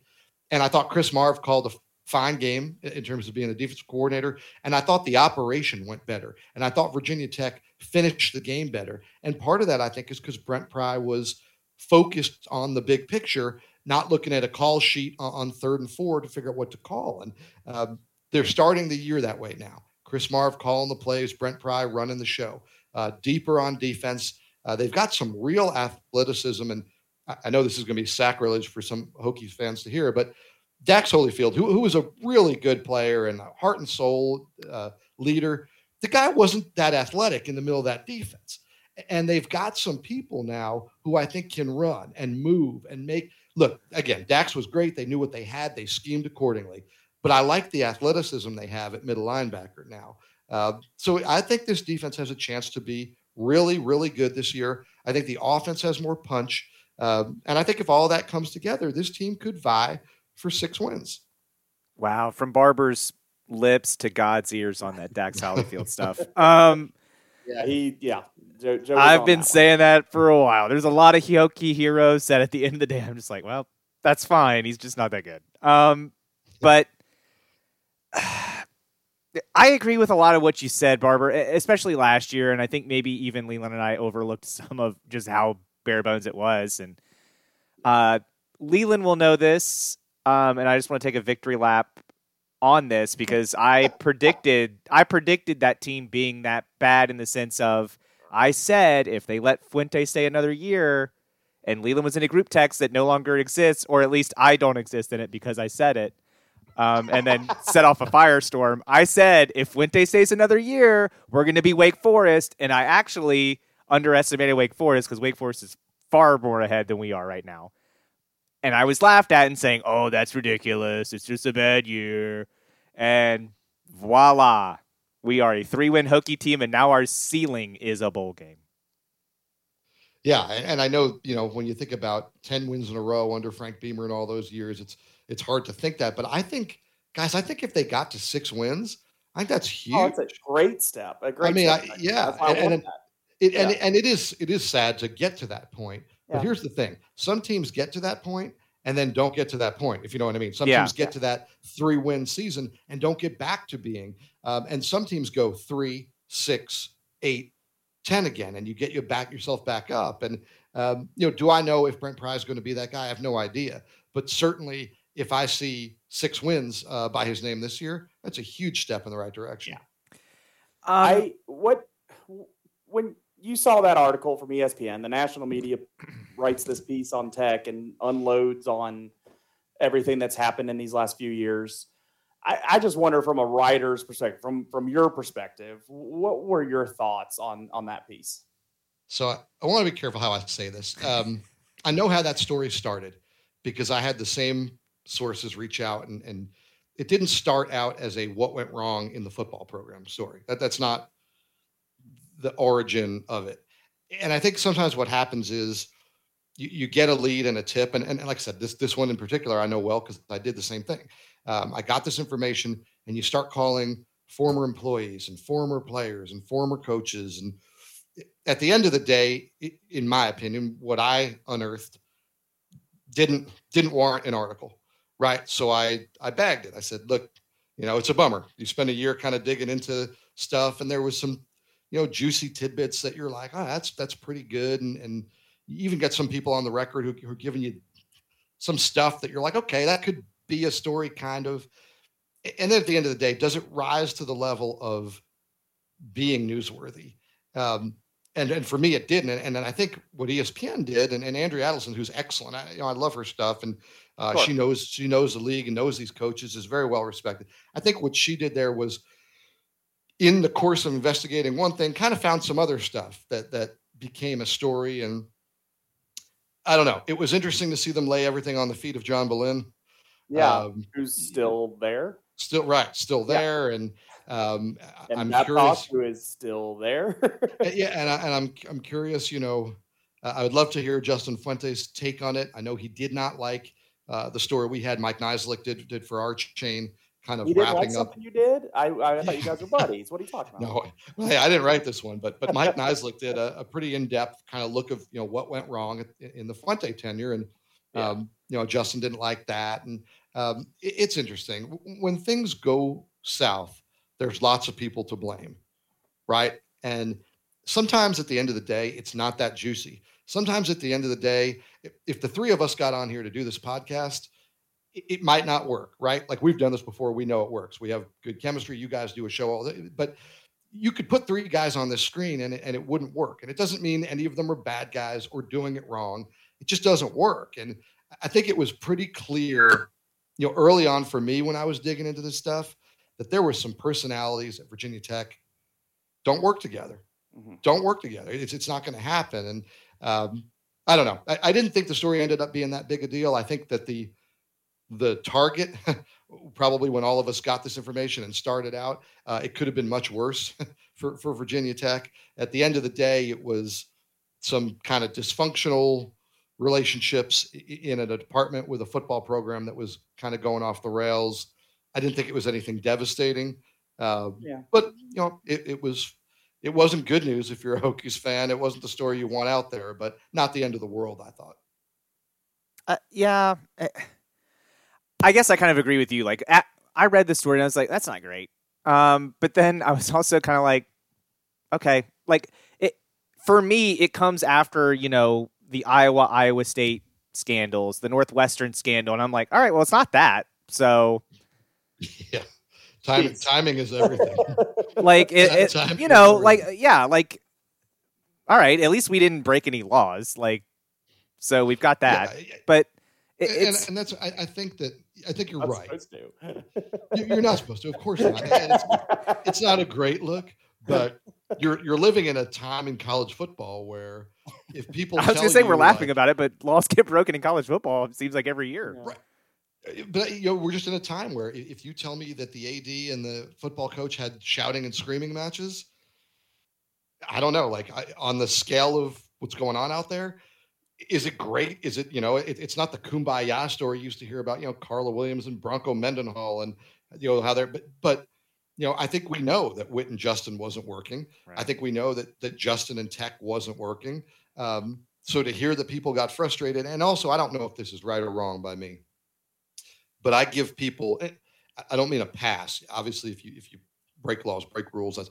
But the things that were going on in COVID, most of what I found when I was researching that that same angle was, you know, people just disagreed about how they were going to approach things during COVID, where cuts were going to come, how meetings were going to come, when they were going to come back to the office, and I just think it was a very stressful time and a lot of people in a lot of places ended up being you know kind of disgruntled. And not right not wrong but I- thought when i read that story i read this was an unhappy athletic department during a pretty unhappy time on the field and off the field and you know just it didn't shock me Yeah. So how about up the road over at UVA? I, I don't have as many bullet points for them because uh, I just want them to fulfill the 14th out of 14 that they were preseason ranked. Uh, what uh, what are you looking at with the Cavaliers? well, i think you'll be happy i think they i think that is uh, where they're that put him in trouble? I mean, after only two years, is that going to put him in trouble? i don't think so i think with with everything that uh, they went Because he through didn't get a bear covered. No, he didn't, and that's the frustrating thing if you're a fan. Yeah. But you know, Tony Elliott took an interesting approach. Interesting in, in air quotes. Uh, he had a pretty good team and probably could have won six or seven games if he had kind of blended a little bit more towards what they were good at, and then he could have started over the next year. In my book, that would have built him some goodwill. All of those kind of things, and, and certainly we didn't know what was coming as far as the shooting tragedy. But Oh, eh, yeah. football was, you know, that, that could have got him, but he went a different direction. And, and I, I respect it. I don't know if I agree with it. He went with the idea of the sooner we rip off the band aid and start doing things the way I want to do it, the sooner we'll be good at it. And it might mean sacrificing a year where we have Brennan Armstrong and three NFL caliber wide receivers. I don't think you do that. Like in college, to me, in college football, with fan bases, with how fickle uh, these things are, with how quickly coaches are fired, if you got a team that can get you bowl eligible, you know, take your team to the bowl and then then start your your rebuild. But you know, check back with me in five years. Let let's see where he is. If he's you know, an assistant coach somewhere, we're going to say, hey, Barber was right. He should have tried to win some more games that first year. If he's got that thing rolling, you're going to say, okay, he put up with a lot and endured a lot and, and um, kind of put himself out there, but it worked. So I do believe that as a program, they're further along this year than they would have been if they, you know, blended and tried to do something. So they are. Um, I don't think they're very talented. I, I, mean, I just don't look at that team, and it's like I said last year with with Tech's offense. I don't look at this team and think like, okay, where are you hanging your hat? I think Malachi Fields has a chance to be an NFL caliber receiver. He's coming off an injury. Does he get there? I don't know. Malik Washington, the transfer from Northwestern, I think he can be productive, uh, you know, but not not a superstar. I don't think. Uh, maybe I'm underselling him. Demick Starling, who, who, we've seen for years now, is this unbelievably fast guy. He's on the track team. Um, is that ever going to translate into production at some point? Like it's great that you're fast, but like you got to do something with it. And, and um, so I don't know. You know, I, I look at this team. I know identity wise, they want to run the football, and they've got a great group of running backs. They don't have the offensive line to do it. Um, they want to be run first, play action, pass game. I don't know if they have the offensive line to do it. Um, defensively, I think they're going to be very good. I have questions at the cornerback position. Um, how is that going to work? But but overall, I, I just you know it's I, I, felt like last year's Tech team was a bad team and they were a bad team. I felt like last year's UVA team was an okay team and they had a bad year. That's not great. And now this year, I think UVA's got a bad team, for lack of a better. I don't I don't love what they have. Um, I don't have high hopes, no. And and guys, the schedule to start for UVA. Yeah. Oh, I think yeah. both both teams have really interesting starts, but UVA they've got a chance to be 0 and 4 mm-hmm. going up to Boston College. Um, the Tennessee game certainly massive underdog. JMU a very capable opponent on a day that's going to be emotionally supercharged for Virginia because it's their first game back at home after the shooting. Um, all of that is going to be going on. There's going to be a lot of talk about that. Uh, so I just, you know, I just worry about that schedule. You go up to Maryland, and I know everybody laughed at Mike Locksley when he said, "Okay, yo, we're ready to contend for Big Ten titles." Well, you're not. You're not that good, but they're pretty like they're decent. They're a, yeah. a, a functional team. That's going to be a really tough game. Um, and then, of course, you come back home uh, to Scott Stadium for Brennan Armstrong's homecoming mm-hmm. and an NC State team that I think is being underrated in the mm-hmm. ACC. Mm-hmm. Um, so Virginia could be better at playing the game of football and still be 0 and 4 going up to Boston College. And I'm afraid with what they're going to emotionally be putting out there uh, because of everything, 0 and 4 is just going to be devastating. So, with this UVA football team, I know you've touched on a lot there. Um, they they do play JMU, and I know JMU used to be a team that was on your beat back in the day, and now is not so much. But JMU even has a little bit of question marks in terms of going into camp. It was a two quarterback race, and then Curt Cignetti today saying, "I think we know yeah, who our starter oh, is, but now there's a battle for number two. And I'm like, "Wait, what? How do we go from a two QB race for number one to?" All right, I think we know who our number one is, but now we don't know who our backup is. I'm not going to tell anybody until an hour. yeah, we're not going to tell anybody until maybe an hour before Bucknell because yeah, I have a lot of thoughts right? on that. Yeah, because you know the mighty dynasty that Bucknell is. We don't want to get caught off guard there. No, coaches have a little bit lost their mind with that stuff, and yeah. I think somebody put out a chart today for the Big Twelve that showed that whoever was in first place for whatever that means had 39 ors on their depth chart. That's so ridiculous. Um, like it's just stupid. It, it really is. And if if you are if you are in a situation where your number one and two quarterback are neck and neck, and then all of a sudden you're not exactly sure, and your number three quarterback might be there with your number two, well, that means your number three is there with your one. That doesn't sound great. No, right? to me, uh, to me, it screamed, "We don't have a quarterback." Right, exactly. It, it, it, may be smokescreen. It may be, hey, we know one, two, three, but we want to keep these kids competing. Or it may be we want to keep the other team guessing. All that stupid stuff that they do. But the reality is, the image you give off is I don't have a lot yeah. of confidence if if the gap between one and three uh, isn't that good, and you're not Alabama. Like, okay, Alabama, if the if the gap between one and three is you might have three awesome quarterbacks. Yeah, right. I get it. Uh, you may have three future pros, but you know, at JMU, if, if you're telling me one is fighting two and two is fighting three, and we're a week out from the game, I'm a, I'm a little bit concerned. I'm also I, like, no, good point. I guess I'll go like what you were saying. I hope it's a smokescreen, but like the other part of me is like I think I'm going to the UVA JMU game because I think we can beat UVA, so I'm excited for that. But when I'm sitting here and we're like, you know, we, we're going to hold our quarterback decision until you know the day of the Bucknell game, I'm like, if we're scared about Bucknell, like I'm ready to hit the panic button. And also, this is why the NCAA maybe was right for not letting us be in a bowl game this year because if we can't, if we're having to use smoke and mirrors on Bucknell we should not be thinking about a bowl game. Yeah, I, I, can't get inside fully the minds of these coaches who are well in this one. I think that's a good people. I, mean, I remember, and it, you know, different coaching staff, but I remember being with Mickey Matthews and him looking up in the stands, and there was a guy sitting up there, and he was convinced he was from Richmond, and he was scouting what they were doing, and he sent somebody, and he was the janitor. He had been cleaning out the press box, and he just took a break to sit in the bleachers. Yeah. but it's like you know they're ready to call in a drone strike on this guy because you know what he's stealing you know they're reinventing the wheel right? Yeah. You know they're doing something that's never been done before in college football. Yeah. um, you know, I, I, all of them yeah. you know it, it's going to be jmu i think is really strong on the offensive line.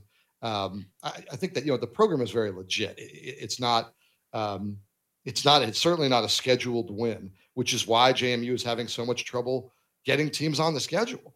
I mean they've talked a lot on and off the record about Hey, they want to play Tech every year. Uh, they want to play UVA every year. They want to get those teams to come to Harrisonburg, right? I mean, Virginia Tech has gone to Old Dominion.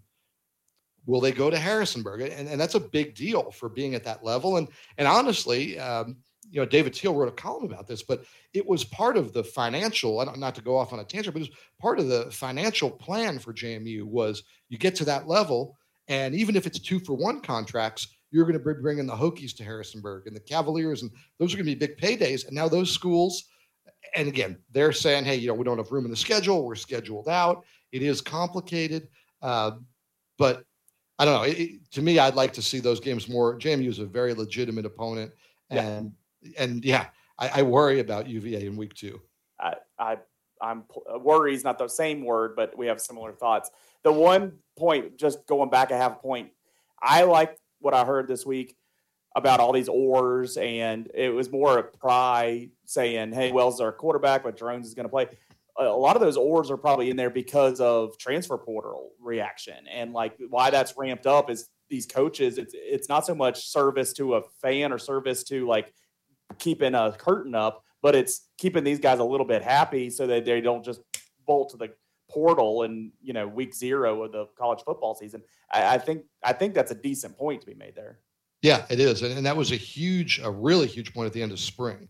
I think a lot of people were like, spring ended and like nobody had starting lineups and depth charts, and that it wasn't real, but it was coaches want to say, hey, I don't want to announce that you're not the starting quarterback, and then you spend the next three months with people in your ear telling you to leave. Right. Um, it's just a change in, in the culture. So yeah, I, I, think I think in a less I don't know I don't know if there's anything wrong with that, but in a different. Sometimes it's about keeping kids motivated, right? It's you know you need your number two linebacker, you know you need your number two quarterback. So I don't want to cut off that competition too soon and have them phone it in. And then on top of it, I don't want to cut off that competition too soon and have them bolt. Um, so yeah, I think that's a great point, and, and it is a change. Um, it's just you know there's so many things to manage now. Yeah. And uh, I don't know how you get there, but it is a little silly when we're a week out from the game and and coaches yeah. are acting like we don't know. Because if you really don't know, you should probably be fired. If you've yeah. got that many holes like in that. your right. I like that. I mean, if you're if you're a week out and you really can't tell me sixty percent of your lineup, I like it. Some, somebody's got to go. Um, so like Leland bounced back, I'm now going to bounce back forward. Talking about the scheduling, and this will also go into our next topic in terms of our college football preview for this year. Um, th- that seems like that's going to be harder for the JMUs and the ODUs to get the UVAs and Virginia Techs with the ever expanding conferences and these, you know, whatever you want to call them, P4 or uh whatever. Uh power remaining yeah. power two plus two or whatever. Um that they they want to play each other in non-conference and really pushed these these better teams like ODU who's gotten upsets in Norfolk and maybe Virginia Tech. I, I mean I, I don't know. I haven't heard for sure but I know there's a lot of people that are Virginia Tech fans that would love to stop going to Norfolk when this agreement is over. And I'm sure there are folks in Charlottesville that are like, why do we need to go to Norfolk or Harrisonburg? We're going to lose. Well, yeah, eh, the thing about it with those games, and even though JMU and Old Dominion have built really respectable programs, you have nothing to gain if you're Virginia right. Tech. You have nothing to gain if you you have only to lose, right? If you win the game, even if it's a blowout, people say, "Well, yeah, that's what you were supposed to do," which is not right and fair because Old Dominion and JMU are capable opponents and more capable. I mean, to me, both of those schools, you know, Virginia Tech with the East Carolina rivalry for all those years. I mean, JMU, Old Dominion, you could plug them right in there. You know, I think mm-hmm. it's just as uh, you know valuable an opponent. Uh, so I think that is the hardest thing: is your fan bases. If you're Tech and UVA, you know, they might not say it or they may say it, but they don't want to play those games because there's nothing to gain, and you know, people will remember forever when you lose. I mean, Brent Pry's first game will always be a road loss to Old Dominion, no matter what he does. That's part of his, you know, legacy. Um, you know, JMU came to Lane Stadium and, and beat Virginia Tech, uh, a good Virginia Tech team with a kind of mediocre JMU team. Like that's always going to be part of the thing there. So um, the financial part is hard. Th- these teams only want to play home games in their non-conference unless they're swapping, you know, with a big time opponent. The more these leagues expand, which you know, as we're talking right now, um, the ACC is on the verge of expanding out west and adding teams. They're going to get to a point where they're essentially only playing their conference, uh, maybe an FCS game, and maybe a big time crossover opponent, and that's going to be the schedule. And, and the you know the old group of five and all that. Where do they fall? Nobody seems to care as yeah. all of this is unfolding. So let's talk about this expanded ACC because yeah. I I actually thought the ACC made the right decision when they didn't take these teams because for me I was like, okay, the the value added is not worth the squeeze, and I, I don't know, maybe maybe you'll know better. Um, it was my understanding that if these schools are added, then that grant of rights, which is the only thing keeping the ACC together, now becomes a little less airtight and why would you risk bringing these teams in for the even if they do say we don't we're not going to take any money for 7 years or whatever and kill that program for that um, is it worth Florida State, Clemson, Miami, North Carolina, NC State, whoever else who's already made loud grumblings and looking to bolt is is that going to be enough to keep them? Well, here's the answer. Nobody cares what Joe thinks, what Leland thinks, or what Mike thinks. Right. They care what Florida State and Clemson think. So if saying, hey, there's a pot of 55 million is the number we're here, 55 million annually that we're going to use for the performance bonuses. In other words, the uneven distribution. So the good teams are going to get that money. If that moves the needle for Clemson and Florida State, you'll go to Guam to play games if that's going to keep things together. On the grant of rights front, it's really interesting because that was my point was you start tinkering and no matter what you think the grant of rights says you start tinkering and now it's more it's going to be easier to challenge. My understanding and, and their meeting they were supposed to meet uh, monday night but there, there was a, the shooting incident in carolina that meeting got pushed back. My understanding is if they vote to add cal stanford and smu they will also vote on essentially an amended grant of rights that will alleviate that that will basically say the grant of rights as it was stands and no one can challenge it because we're adding these. That will be part of. Uh, so they're not going to open themselves up to so the why is why would Florida State, Clemson? Yeah, that's my question. Why would they? Why would they agree to? Because that? here's the thing: the know, money's I, sitting there in the SEC, ready for them. Yeah, it, it is. It is, and it's it's not though. Here's the thing: if you're Clemson, you're Florida State, your easiest path to play for a national title is still the ACC. It is. It's it, that is the easiest path to play for a national title. If the ACC can get you the money that you need to be competitive, that's your best bet.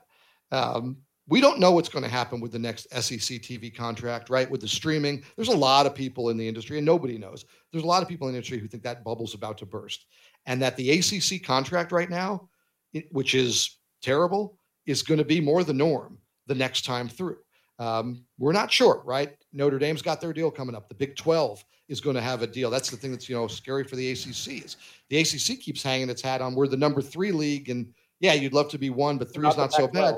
And the Big 12 may jump them with that new TV contract. So it's a really fascinating time. But basically, at the end of the day, I don't think Clemson wants to leave the ACC. Florida State doesn't care; they'll go wherever the money's best. Clemson would like to stay in the ACC where they have a history if the ACC can make that economically viable. Um, and this is a step in that direction. So I, I, think I hate it for all the sports reasons, all the on-field reasons. It's just stupid, right? Like it's the yeah. Atlantic Coast Conference, and like I know enough geography to tell you that Cal and Stanford aren't on the Atlantic Coast, right? Like that's that's not hard. Although I mean, I was the kid who grew up confused about uh, where Phoenix was because they were in the NFC East the Phoenix Cardinals, and I'm like, I don't understand on this map where I'm. They must be somewhere by Philadelphia, but um, you know, I, I think that it makes sense if you can fix the money because the thing about the grant of rights, right? It runs through 2036. Okay, it does, but every year it gets less expensive right. and less prohibitive to leave. So to me, if you're Clemson, Florida State, this is a no-brainer, and they were two of the schools blocking this. You can get some extra money and you're still moving closer towards a point where you can then afford to get out if you want or if this money coming in makes a difference and things are trending differently um, everybody's looking for two things and they don't go together. Everybody's looking for stability and everybody's looking to make a big jump right? Yeah. so it doesn't work right? If if everybody's trying to make sure that their home is stable but they're also looking to leave their home it, it doesn't it, it, doesn't work for everybody. It's it's why the alliance was such a joke, right? Right. Yeah. We're going to have each other's back and look out for each other. But no, you're not. Of course, so the not. next you're, person talks to me. Yeah. Exactly. And and yeah. um, that was so alliance just, on alliance crime. Really, yeah. Yeah, and it really is, and, and it's going to stay that way, right? Yeah. At the end of the day, every school, and they're not wrong, but every school is going to do what's best for them. Every league's going to do what's best for them because there is, hey, the Pac, whatever they Pac four, I guess, now like they just showed you how quickly it can get away from you how quickly you can go from being a power five conference and, and that having, conference has more story than any of these other ones pretty much. oh i mean and, yeah. yeah. when you think i mean they're gone but you think about usc and i mean th- yeah. those are and, and it just overnight it disintegrated and that is the thing that you know people are going to bang on the sec and, and john Swofford and jim phillips but they're still here and and there's something to be said for still being here so yeah. uh, you mentioned Notre Dame and their TV deals coming up. I, I, I read about Notre Dame being big proponents toward the ACC of you guys got to bring in Stanford and Cal because you know what if these great academic institutions aren't part of D1 and their storied histories and you know yada yada yada. Uh, why didn't the ACC? This kind of felt like the second time where they might have been able to hold Notre Dame to the fire and say, you know what, we will bring them in if you come with them because they know the answer. Right. But then they could tell um, Notre Dame, okay, well then that's the answer. And when Cal and Stanford die, but, then you lose Cal and Stanford. But no, but Notre Dame doesn't really care. I mean, they they care enough to a point, but um, the ACC understands the situation with Notre Dame, and the situation with Notre Dame is essentially this: unless their path to the college football playoff is blocked by not being in a conference, they're not going to be in a conference. And Notre Dame is perfectly happy to join the ACC at that point if the ACC is still there. So if you're the ACC, it's almost like, okay, how can we survive and how can we steer the college football playoff into being a power five only, power four, whoever's left, only type situation? Uh, and where are you going to get the support? Because everybody bangs the drum for at least, you know, one group of five team or as we expand more. So it's it's a really delicate tightrope that they're kind of walking. Right, we've already seen Jim Phillips. Probably his best maneuvering as commissioner was when he kind of blocked the the expansion to show like, hey, there's power here in, in the ACC. Uh, Notre Dame, if they can't get to the college football playoff as an independent, then they'll join a conference. And if the Big Ten has killed the ACC by then, they'll join the Big Ten. And if they haven't, I, I think they can get them into the ACC. I just, I don't think it's going to happen. Like I think Notre Dame has enough pull that and enough of a seat at the table that every time it comes around, it's going to be okay. How many out larges? How many this?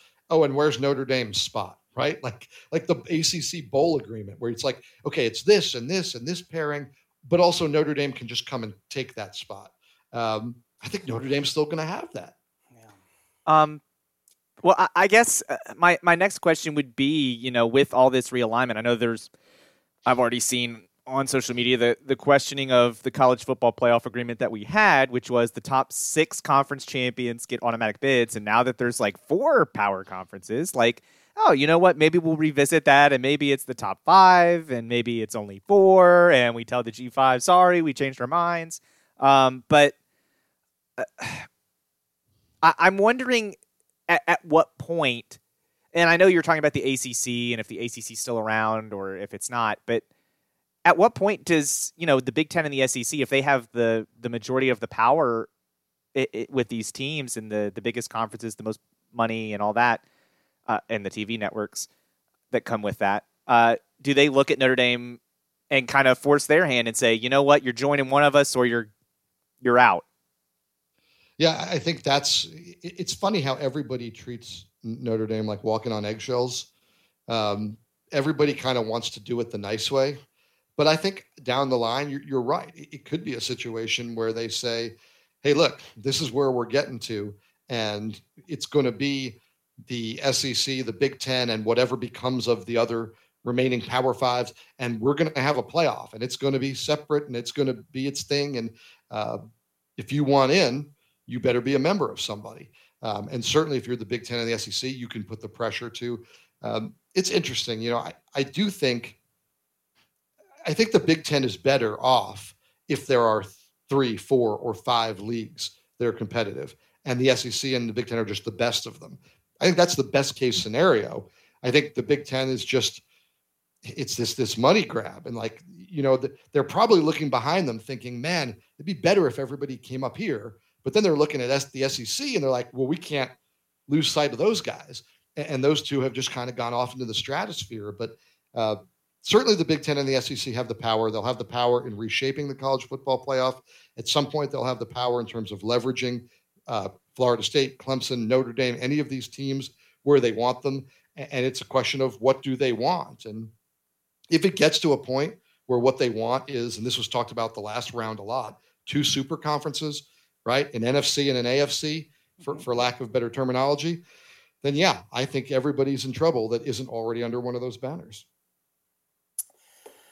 Let's look a little bit more at this season. I know we were looking long range there. I have a, a loaded question for you. Who do you have playing in the ACC championship and winning it? And does that team make the college football playoff this year? So I, I, this is going to be a really boring answer because it's straight chalk. oh, got, I thought you'd have NC State up there. I, I, you know, I have them third. I really like NC State, but I don't have them cracking it. I, have got Clemson and Florida State. Um, I think Clemson's still the class of the league. I think it's their conference to lose. I think Florida State is legit, right? Like we always every three years, oh Miami's back, the U's back. No, they're not. They're never back. It's just not a thing. They're not back. Sorry. Florida State has built this thing up the right way. Um, this isn't a flash in the pan. We're not in love with one or two transfers that we think they're good. Mike Norvell has built that program up to be really, really good again. Um, they've got talent, they've got depth, they've got playmakers. Uh, I think they're right there. I don't think they'll beat Clemson. I think Clemson will win. And yes, I do think Clemson will be in the college football playoff. I think they uh, are strong uh, this year defensively. Can they can do that? Uh, I like their their their line. I like their pieces off. I, I just it's a complete program. Uh, and hey, you know, playing in the ACC makes things a little bit easier. There there are less pitfalls. Um, you mentioned State. I love State this year. I think their defense is really really good.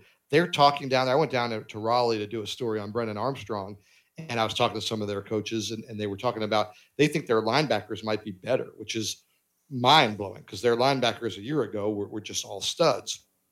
Um, I really like NC State. I think it's funny that you know we're done with divisions, but those three teams I just named for you were all Atlantic Division teams. Yeah. Uh, so you know it, um, it it's going to be interesting, but I think at the end of the day, I think Clemson is the real deal. I, I think they will be the, the ACC champion. I think they'll beat Florida State, and I think they'll be in the college football playoff. Which is boring. I know.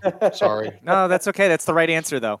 That's probably the right. Yeah, answer. I mean that's that's the bummer of it, right? Like Um, I love State as a dark horse. I think people are uh, undervaluing uh, Pittsburgh. I think they could be good. Oh, don't say Um, that. I think I think Duke could be good, Oh, but not not Clemson, Florida State, NC State good. I, I think it's a I think it's a two team league, but um, you know I, I'd throw State in there as as the potential spoiler.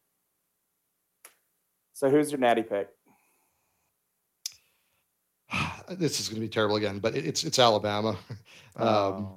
That's, I, not, I, that's not chalk chalk. That's it's not chalk chalk, right? I, I- I- when I say bad, I think it's just like not an answer that anyone's like, oh, good, yeah. boy, we, we missed them.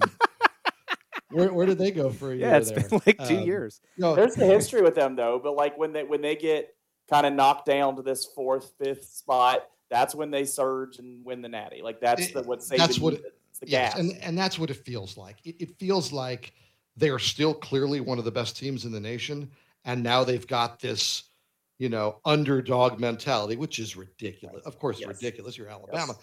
but it really does. And and just where their roster's at, certainly they lost a lot. They always do, but they just feel again depth at every position.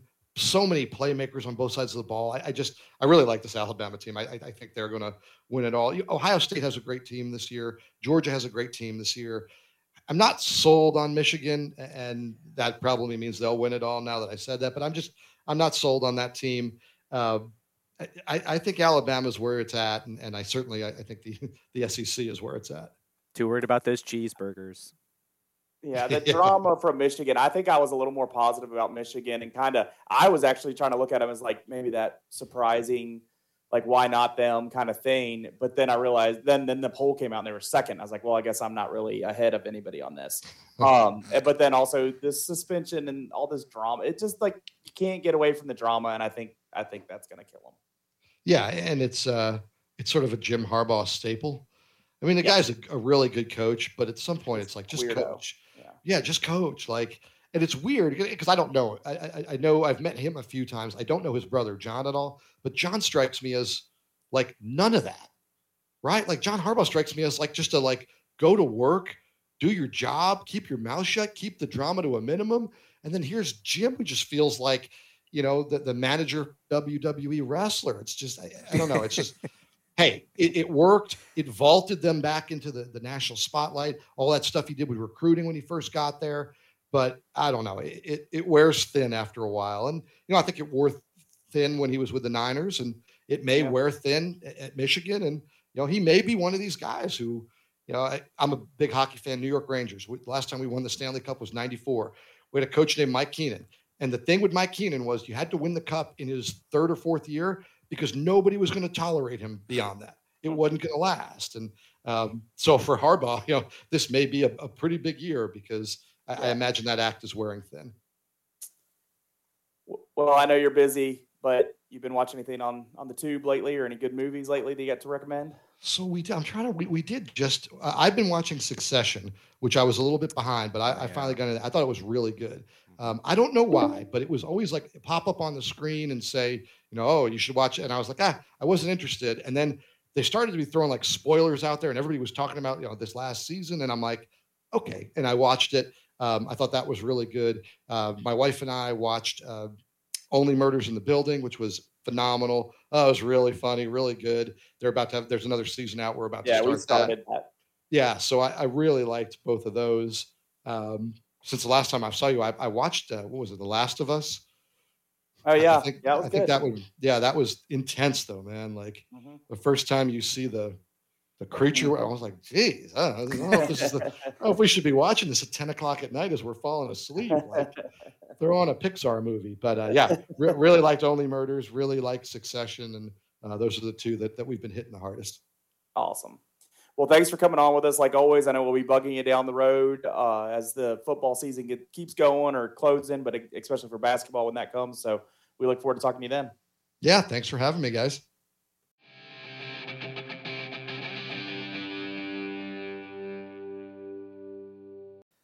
Thanks again to Mike Barber for talking to us on some college football. But Leland, now it's time for the D block. Um, you see the topics. I'll let you drive. I'm gonna talk because I finally went to Top Golf. That that place is made for uh, Leland McRae. There's TVs everywhere, food and drinks coming, and then it's a driving range. And not just, you know, a typical driving range. There's targets and stuff out there, video screens tracking your ball, just all sorts of cool stuff. I knew all this. It's not like I went there and learned a lot more. I just finally got to experience it, loved it. Uh, we were in Richmond and we went to the actual Top Golf branded facility. They have one similar to that there that was has been there longer. I don't know if it's exactly the same or not, but same kind of stuff going on. But the Top Golf was awesome. I really liked it. Uh, I recommend it to anybody that swings a golf club. Uh, go because it's fun. Little, little, little expensive, but sure. you know, a special occasion or something like that. Go have fun with it. Big group of people I recommend too because that kind of helps the expense to a degree. Um, but uh, all kinds of different ways to be shooting at these targets or or just gripping and ripping, whatever you want to do. So really enjoyed doing the top golf there and uh, I'm looking forward to it. You've been to it before, haven't you? I've been a couple times. Yeah, I enjoy Top Golf. It's fun. As a person who doesn't really love golf, I, I well, I shouldn't say that. I don't like watching golf. I'll mm-hmm. golf anytime. It's fine. But yeah, Top Golf is different, and I love Top Golf. Can't get enough Top Golf. Yeah, I'm looking forward to going again. All right. Well, I'm glad you enjoyed Top Golf. Um, it's fun. My two things kind of go together. Do you just want to go next again? Yeah. No, no, no. You get it. Oh, okay. I'll do my two, and then you go close it. All right, I got yeah. it. All right. Well, Sandwich. one of the documentaries that I've been watching, and this is the one that's going to dominate my life, is uh, HBO. Both are HBO documentaries, actually, but one is called Telemarketers. Um, hmm. And I saw who was involved in the making of it, and it's very like producer and director kind of roles for those guys. Um, but I was like, oh, these are kind of funny people maybe this is a comedy. And you start watching it and you realize, oh no, it's a docu series, and oh no, it's not a comedy. This is real life, and it's depressing and upsetting. Um, but it it goes into, and it's these two guys who used to work at one of these telemarketing firms called CDG, a Civic Development Group, and this is an experience that everybody I think has gone through. You've gotten the unsolicited telemarketing phone calls saying, you know, it's the Virginia Fraternal Order of Police calling to get your money and give money and we'll give it to, you know, the families of fallen troopers. Uh, and you find out just how little of that money goes to the families of fallen troopers. And in a lot of cases, it's zero dollars. Um, because the actual Fraternal Order of Police get only 10% of your donation and most of that 10% goes into a general fund, not toward the families of fallen troopers. Um, and so, as a person who didn't usually make it very far in the phone conversation before he hung up anyway, um, not because I don't care about the fraternal of police, but because I don't like talking to telemarketers. Um, and I'm part of the generation that grew up on you never give out your financial information over the phone. Um,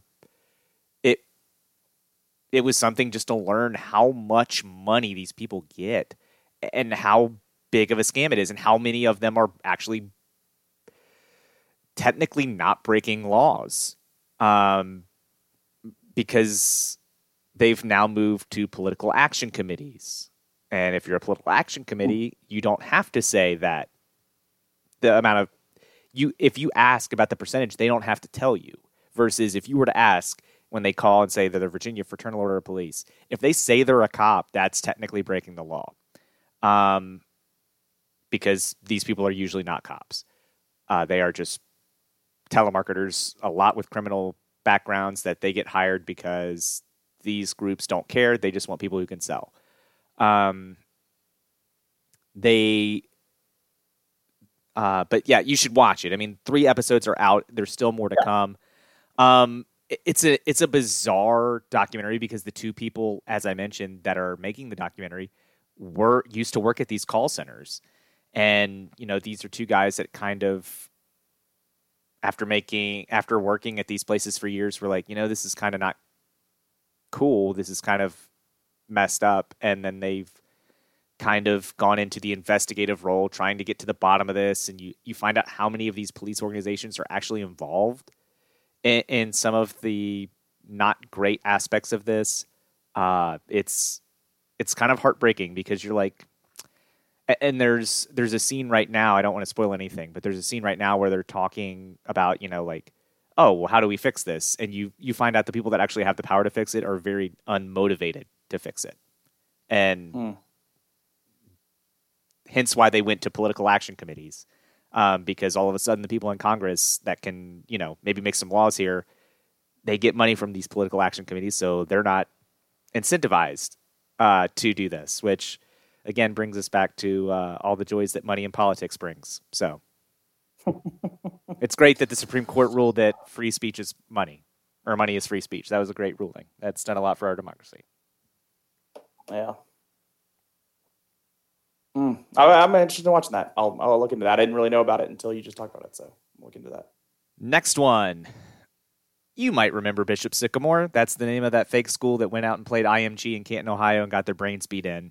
Um, and ESPN put it on national TV, and then ESPN with the rest of America found out that those D1 prospects were not D1 prospects. Um, there's a documentary on there called BS High, uh, and it looks into the Bishop Sycamore, and you look into the background of that. And um, the guy's name is escaping me now. I'm gonna have to look it up. Uh, Yeah. Now this one is on my list because, like, I know we've talked a lot about some of these documentaries lately. Like the um, they had the Johnny Manziel one that I watched. I started the um Florida one. Oh, stop watching it. Stop watching it. Don't give them the clicks. Don't give them the clicks because that's what gets that created. That is garbage. They didn't do anything. That is an Urban Meyer praise piece. Those people should be ashamed. That's that's not a documentary. but where I was going what I was saying was that this one does look better. And like, I guess this is HBO, and you have Mhm. a lot more faith in what the quality of these H- HBO documentaries. I mean, the same as we talked about 30 for 30s, you give that same, maybe even more respect to the uh, HBO documentary. So I've been anxious for this one to come out. I guess it just came out, what, last week? Yeah, it's it's brand Yeah. new. It's one one thing. It's not a multi-piece thing. So it's one thing. I think it's about an hour, a little under an hour and a half. Roy Johnson is the name of the guy. They get Roy Yeah. Johnson to sit down, and let me tell you, uh, the people at Netflix were like, "Oh, Urban Meyer wouldn't have sat down. You know, he wouldn't have. We wouldn't have been able to get him if we had, you know, done all the investigative stuff that people wanted and blah blah blah." Which to me, I'm like, fine, then don't have Urban Meyer. I don't need Urban Meyer. I don't need Tim Tebow. Like, I, I don't care to talk about how good those teams were. I remember it's not long enough ago for me to forget that. I would rather not have those people and have the stories that are interesting, that are somewhat untold, Very than much so. Than what you made. You you made hot garbage. You made poop. And I implore if you haven't watched it, I implore you do not watch Swamp Kings because if that thing doesn't get watched, then Netflix is going to look at those people and be like, "Sorry, your thing's not getting watched. We're not paying you." Uh, which is exactly what should happen to those people. They've made now two that I think are very crap. The Johnny Manziel one is very. Johnny Manziel is putting forth what Johnny Manziel wants to say, and I don't know. I, I, I, get that one more because at least somebody looked bad in that. Like, yeah, he- he- I- and it's not that I need somebody to look bad, but I just I need I need there to be checks when people say something. I need there to be checks. There are plenty of checks in this Roy Johnson one and BS High. Roy Johnson says some stuff straight face into a camera, and then you have another guy pop up that's like, nope, that's not true, and then goes into what, like he says, we didn't break any rules, we didn't join. He's calling it OSHA. It's the Ohio State Athletic Association, which is O H S A A. So it's not OSHA, it's OSA. Um, but he's calling it OSHA, which I guess technically he's right. They didn't join OSHA. I, I've been trained by OSHA. Yeah, I, Yeah. I deal with OSHA with construction. Yeah. he's technically not wrong. They didn't join OSHA, but he's talking about OSA. And the investigator for OSA goes, no, that's not true. He contractually agreed to participate in OSA rules, and there are very much rules saying once a kid turns 20, they're not allowed to play high school football. And there are a number of kids over 20 that are playing high school football for Bishop Sycamore. Um, there's also not really any schooling going on. You learn that pretty quick. A- And you just learn what this guy did. And it's how little the people like that made the game were paying attention. And this investigator's like, I called media outlets three years before this game happened saying, hey, this is not real. None of this is real. And nobody cared until they were, and he's like, part of me's, you know, bleep you because nobody cared until this thing was on national TV. And He's like, we could have really stopped this before it got really bad. But and then at the end of the documentary, Leland, this is what's crazy. He sits there and says, I've got people calling to play us. What? He's like, I've got people calling to play us. I've got 14 teams calling to play, 14 schools calling to play us. He goes, so we're not going anywhere. And I'm like, well, wait a minute, wait a minute, wait a minute. I'm like, but where are you? Who is sending their kids to you? Yeah.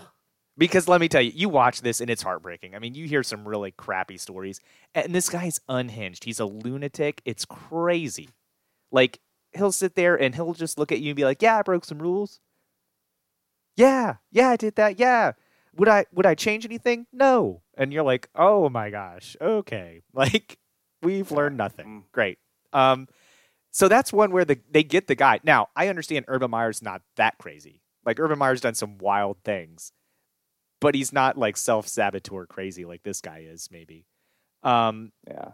So I get that that might not be the situation that the Netflix directors are working with, but uh, to to bounce back and forth here again, Swamp Kings would have been so much better without Tim Tebow, without Urban Meyer, but with people who had firsthand accounts of those other stories or, or knowledge of those, those other stories and those other guys, and with there are there are a ton, yeah. a ton of stories about those teams that have not been told in the public eye that that are just waiting to be told. And honestly, I hope someone goes in and makes an actual documentary yeah. about those teams because there's a ton of information and great stories to be told there. It's just these people didn't tell them whether that's because they thought Urban Meyer and Tim Tebow was a bigger draw or I don't know, but I, I want that to fail. Like I, there's enough negative press about it. I, I hope these people don't get to make more documentaries, but I also know that if Netflix doesn't give them a green light, somebody else will, and it'll. These yeah. guys will keep doing puff pieces for these people. Urban Meyer's not a good dude. At the end of the day, Urban Meyer's not a good dude, eh, but he's going to come yeah. out looking great in that. They don't talk about anything about Urban Meyer. Like, there's apparently a scene I haven't seen it, but I've I've heard people who have seen it talk about it, and they say there's a scene where Urban Meyer's like domestic violence is a zero tolerance policy, and they're like, and then he just moves on to something else, and they're like totally ignoring the fact that he had a coach on his staff at Ohio State yeah. for years who was guilty of domestic violence. Yep. No fact check. No, well, actually, no, nothing. And the only thing about Aaron Hernandez is Tim Tebow saying, "Yeah, I wish I had prevented him from getting in that bar fight." I was like, "That's what." Yeah. Okay that's what you. I watched another Aaron Hernandez documentary on Netflix where he maybe murdered some people while he's at Florida, but I guess that no, okay. yeah, no time. So something that I know that you need to know, and, and the reason it's I know what you need to know and not dominating, dominating my life because it was pretty impossible to find on television. Uh, but it's something that once a summer, especially every four summers, really dominates our lives. In our house, we like watching the U.S. track and field at the Olympics and when we can catch it in the off years, we're interested. I, I thought there was a good story that came out of this. I think uh, Sha'Carri Richardson, I think you remember her, Joe. Uh, mm-hmm. She was the athlete that got um, failed a drug test for marijuana and then was unable to run and, and, and all that. And she didn't exactly come off the best throughout that whole process, even though immediately there was a lot of calls to like, seriously she's getting in trouble for weed when like it was legal where she did it or like you know all, everybody had their reasons and, and, some people were just quick to write her off um in her own words per nike billboard so but i'm sure she checked off on it i'm back i'm i'm not back i'm better and um it she's referencing that she was in a downtime then and she was dealing with deaths in her family and, and everything she was dealing with and, and also maturing as an adult and um, on a big stage to do that. And so she is back running very well. She won the 100 meter. Uh, she did that by not finishing in the top two in any of the semis. So she depended on her time to get her into that final. She won from the outside lane and her personal best 10 uh, 6 5. And so that was a really exciting race. As that was like on, on Twitter right after it happened, and we were real excited to watch that, and that was cool. And we kind of been following along that story. I think it's a good story from my view of it. Um, and you know, it's always it's always better these people you know performing their best and and, and feeling more confident about the way the place they are. So I, I like that for her. Um, also part of a good four by one team. Uh, I think she was uh, the anchor on that, so that that was really cool too. Um, U.S. did great in general across uh, men's and women's running. Uh, my first question when I was kind of seeing those results, well, where's Jamaica? Um, but we beat some Jamaicans here and there. There was some spots where maybe some of the top Jamaicans weren't there, but it, it does set up for next summer in Paris for the Olympics for that to to really have a lot of momentum and a lot of heat uh, going into these races. Uh, that the U.S. can compete in those, and it's not just going to be dominated by the Jamaicans again. Um, or if it is, it's going to be hard for them to do that. So I, I like that. On the men's side, uh, Noah Lyles, he promised three golds. Uh, he won the 100, he won the 200. And then when he was anchoring the 4 by 100, he holds up three fingers as he's going across the finish line uh, for the three. So, um, not that I'm always into the flash from uh, from from athletes. Uh, I, I, like it in the track quicker than other places because of how individual that sport can be, and, and, I like it when people back it up. I always like Usain Bolt and and stuff like that. I I, I like track, and um, in a in a household that likes track, so that was cool. Um, so yeah, we missed out really watching those live, but we followed along to the results and the highlights that came right after. And I just wanted to make sure people knew that, and there's reason to be excited about U.S. track going into the Olympics next summer. And, and also on the side note, Simone Biles is is back, and uh, she won the um, gold for the women's gymnastics, and so that should be exciting to see her back in Paris next year. So a lot of Olympic type of excitement here at the end of summer and we probably won't talk much about it until next summer when there's Olympics. But I think there's a lot of good stories for Americans going into next summer, and it'll be exciting. Yeah, I mean that was awesome to see us do well in that event. Um, I didn't watch a lot of the track and field because I'm glad you guys are into track and field. For me, it's like Olympics or bust. Like Olympics or I'm not watching. Yeah, um, but that's yeah. that's just me. Um, I'm not saying it shouldn't be on. I I am a fan. We're of, definitely more excited at the Olympics than we are the other. I, I'll admit that too. I'm a fan of if it's you know as many streaming services as there are out there, it should be available somewhere for folks that do want to watch it. So. Um, yeah, you should be scratching CNBC and the AM to like try to find the viewing hours for this. It's yeah, it's kind of ridiculous. Um, but I know Jeff is happy that we haven't talked about soccer, but the Premier League is back. Liverpool down ten, down to ten men and down a goal to Newcastle came back to win two to one at the death. It was sick. The manager for Newcastle was looking over at Jurgen Klopp, who is a legend, and gave him the shh, gave him the shh sign when they were up 1 0. And when Liverpool came back and scored the second goal basically at the death, Jurgen Klopp looks over and shh to him, which I loved. Oh, I'm telling you, Jurgen Klopp for president. He's not an American, which might make it against the Constitution, but I'm for amending it for him. that guy, oh, loved it. I was so jacked when that so, happened. Also, Christian Pulisic, while we're talking about soccer, the American. Oh, no, not while we're talking about soccer. well, but the American Christian Pulisic left Chelsea, went to AC Milan to go play in Italy, and he's been tearing it up since being over there. He's doing really well. So that's great news. Hopefully, he can stay healthy.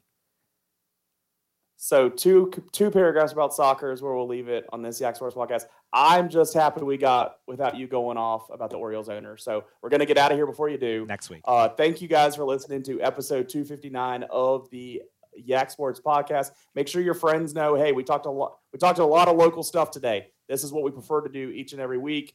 Um, and so we'll be back next week to talk more about high school football and volleyball and everything that's going on. Make sure your friends know that we're doing this and then they can follow along at, at Yak Sports Pod on the social medias or by subscribing on Podbean, Apple, Google, and Spotify. Doesn't cost anything to listen to us. So find us whichever way you can.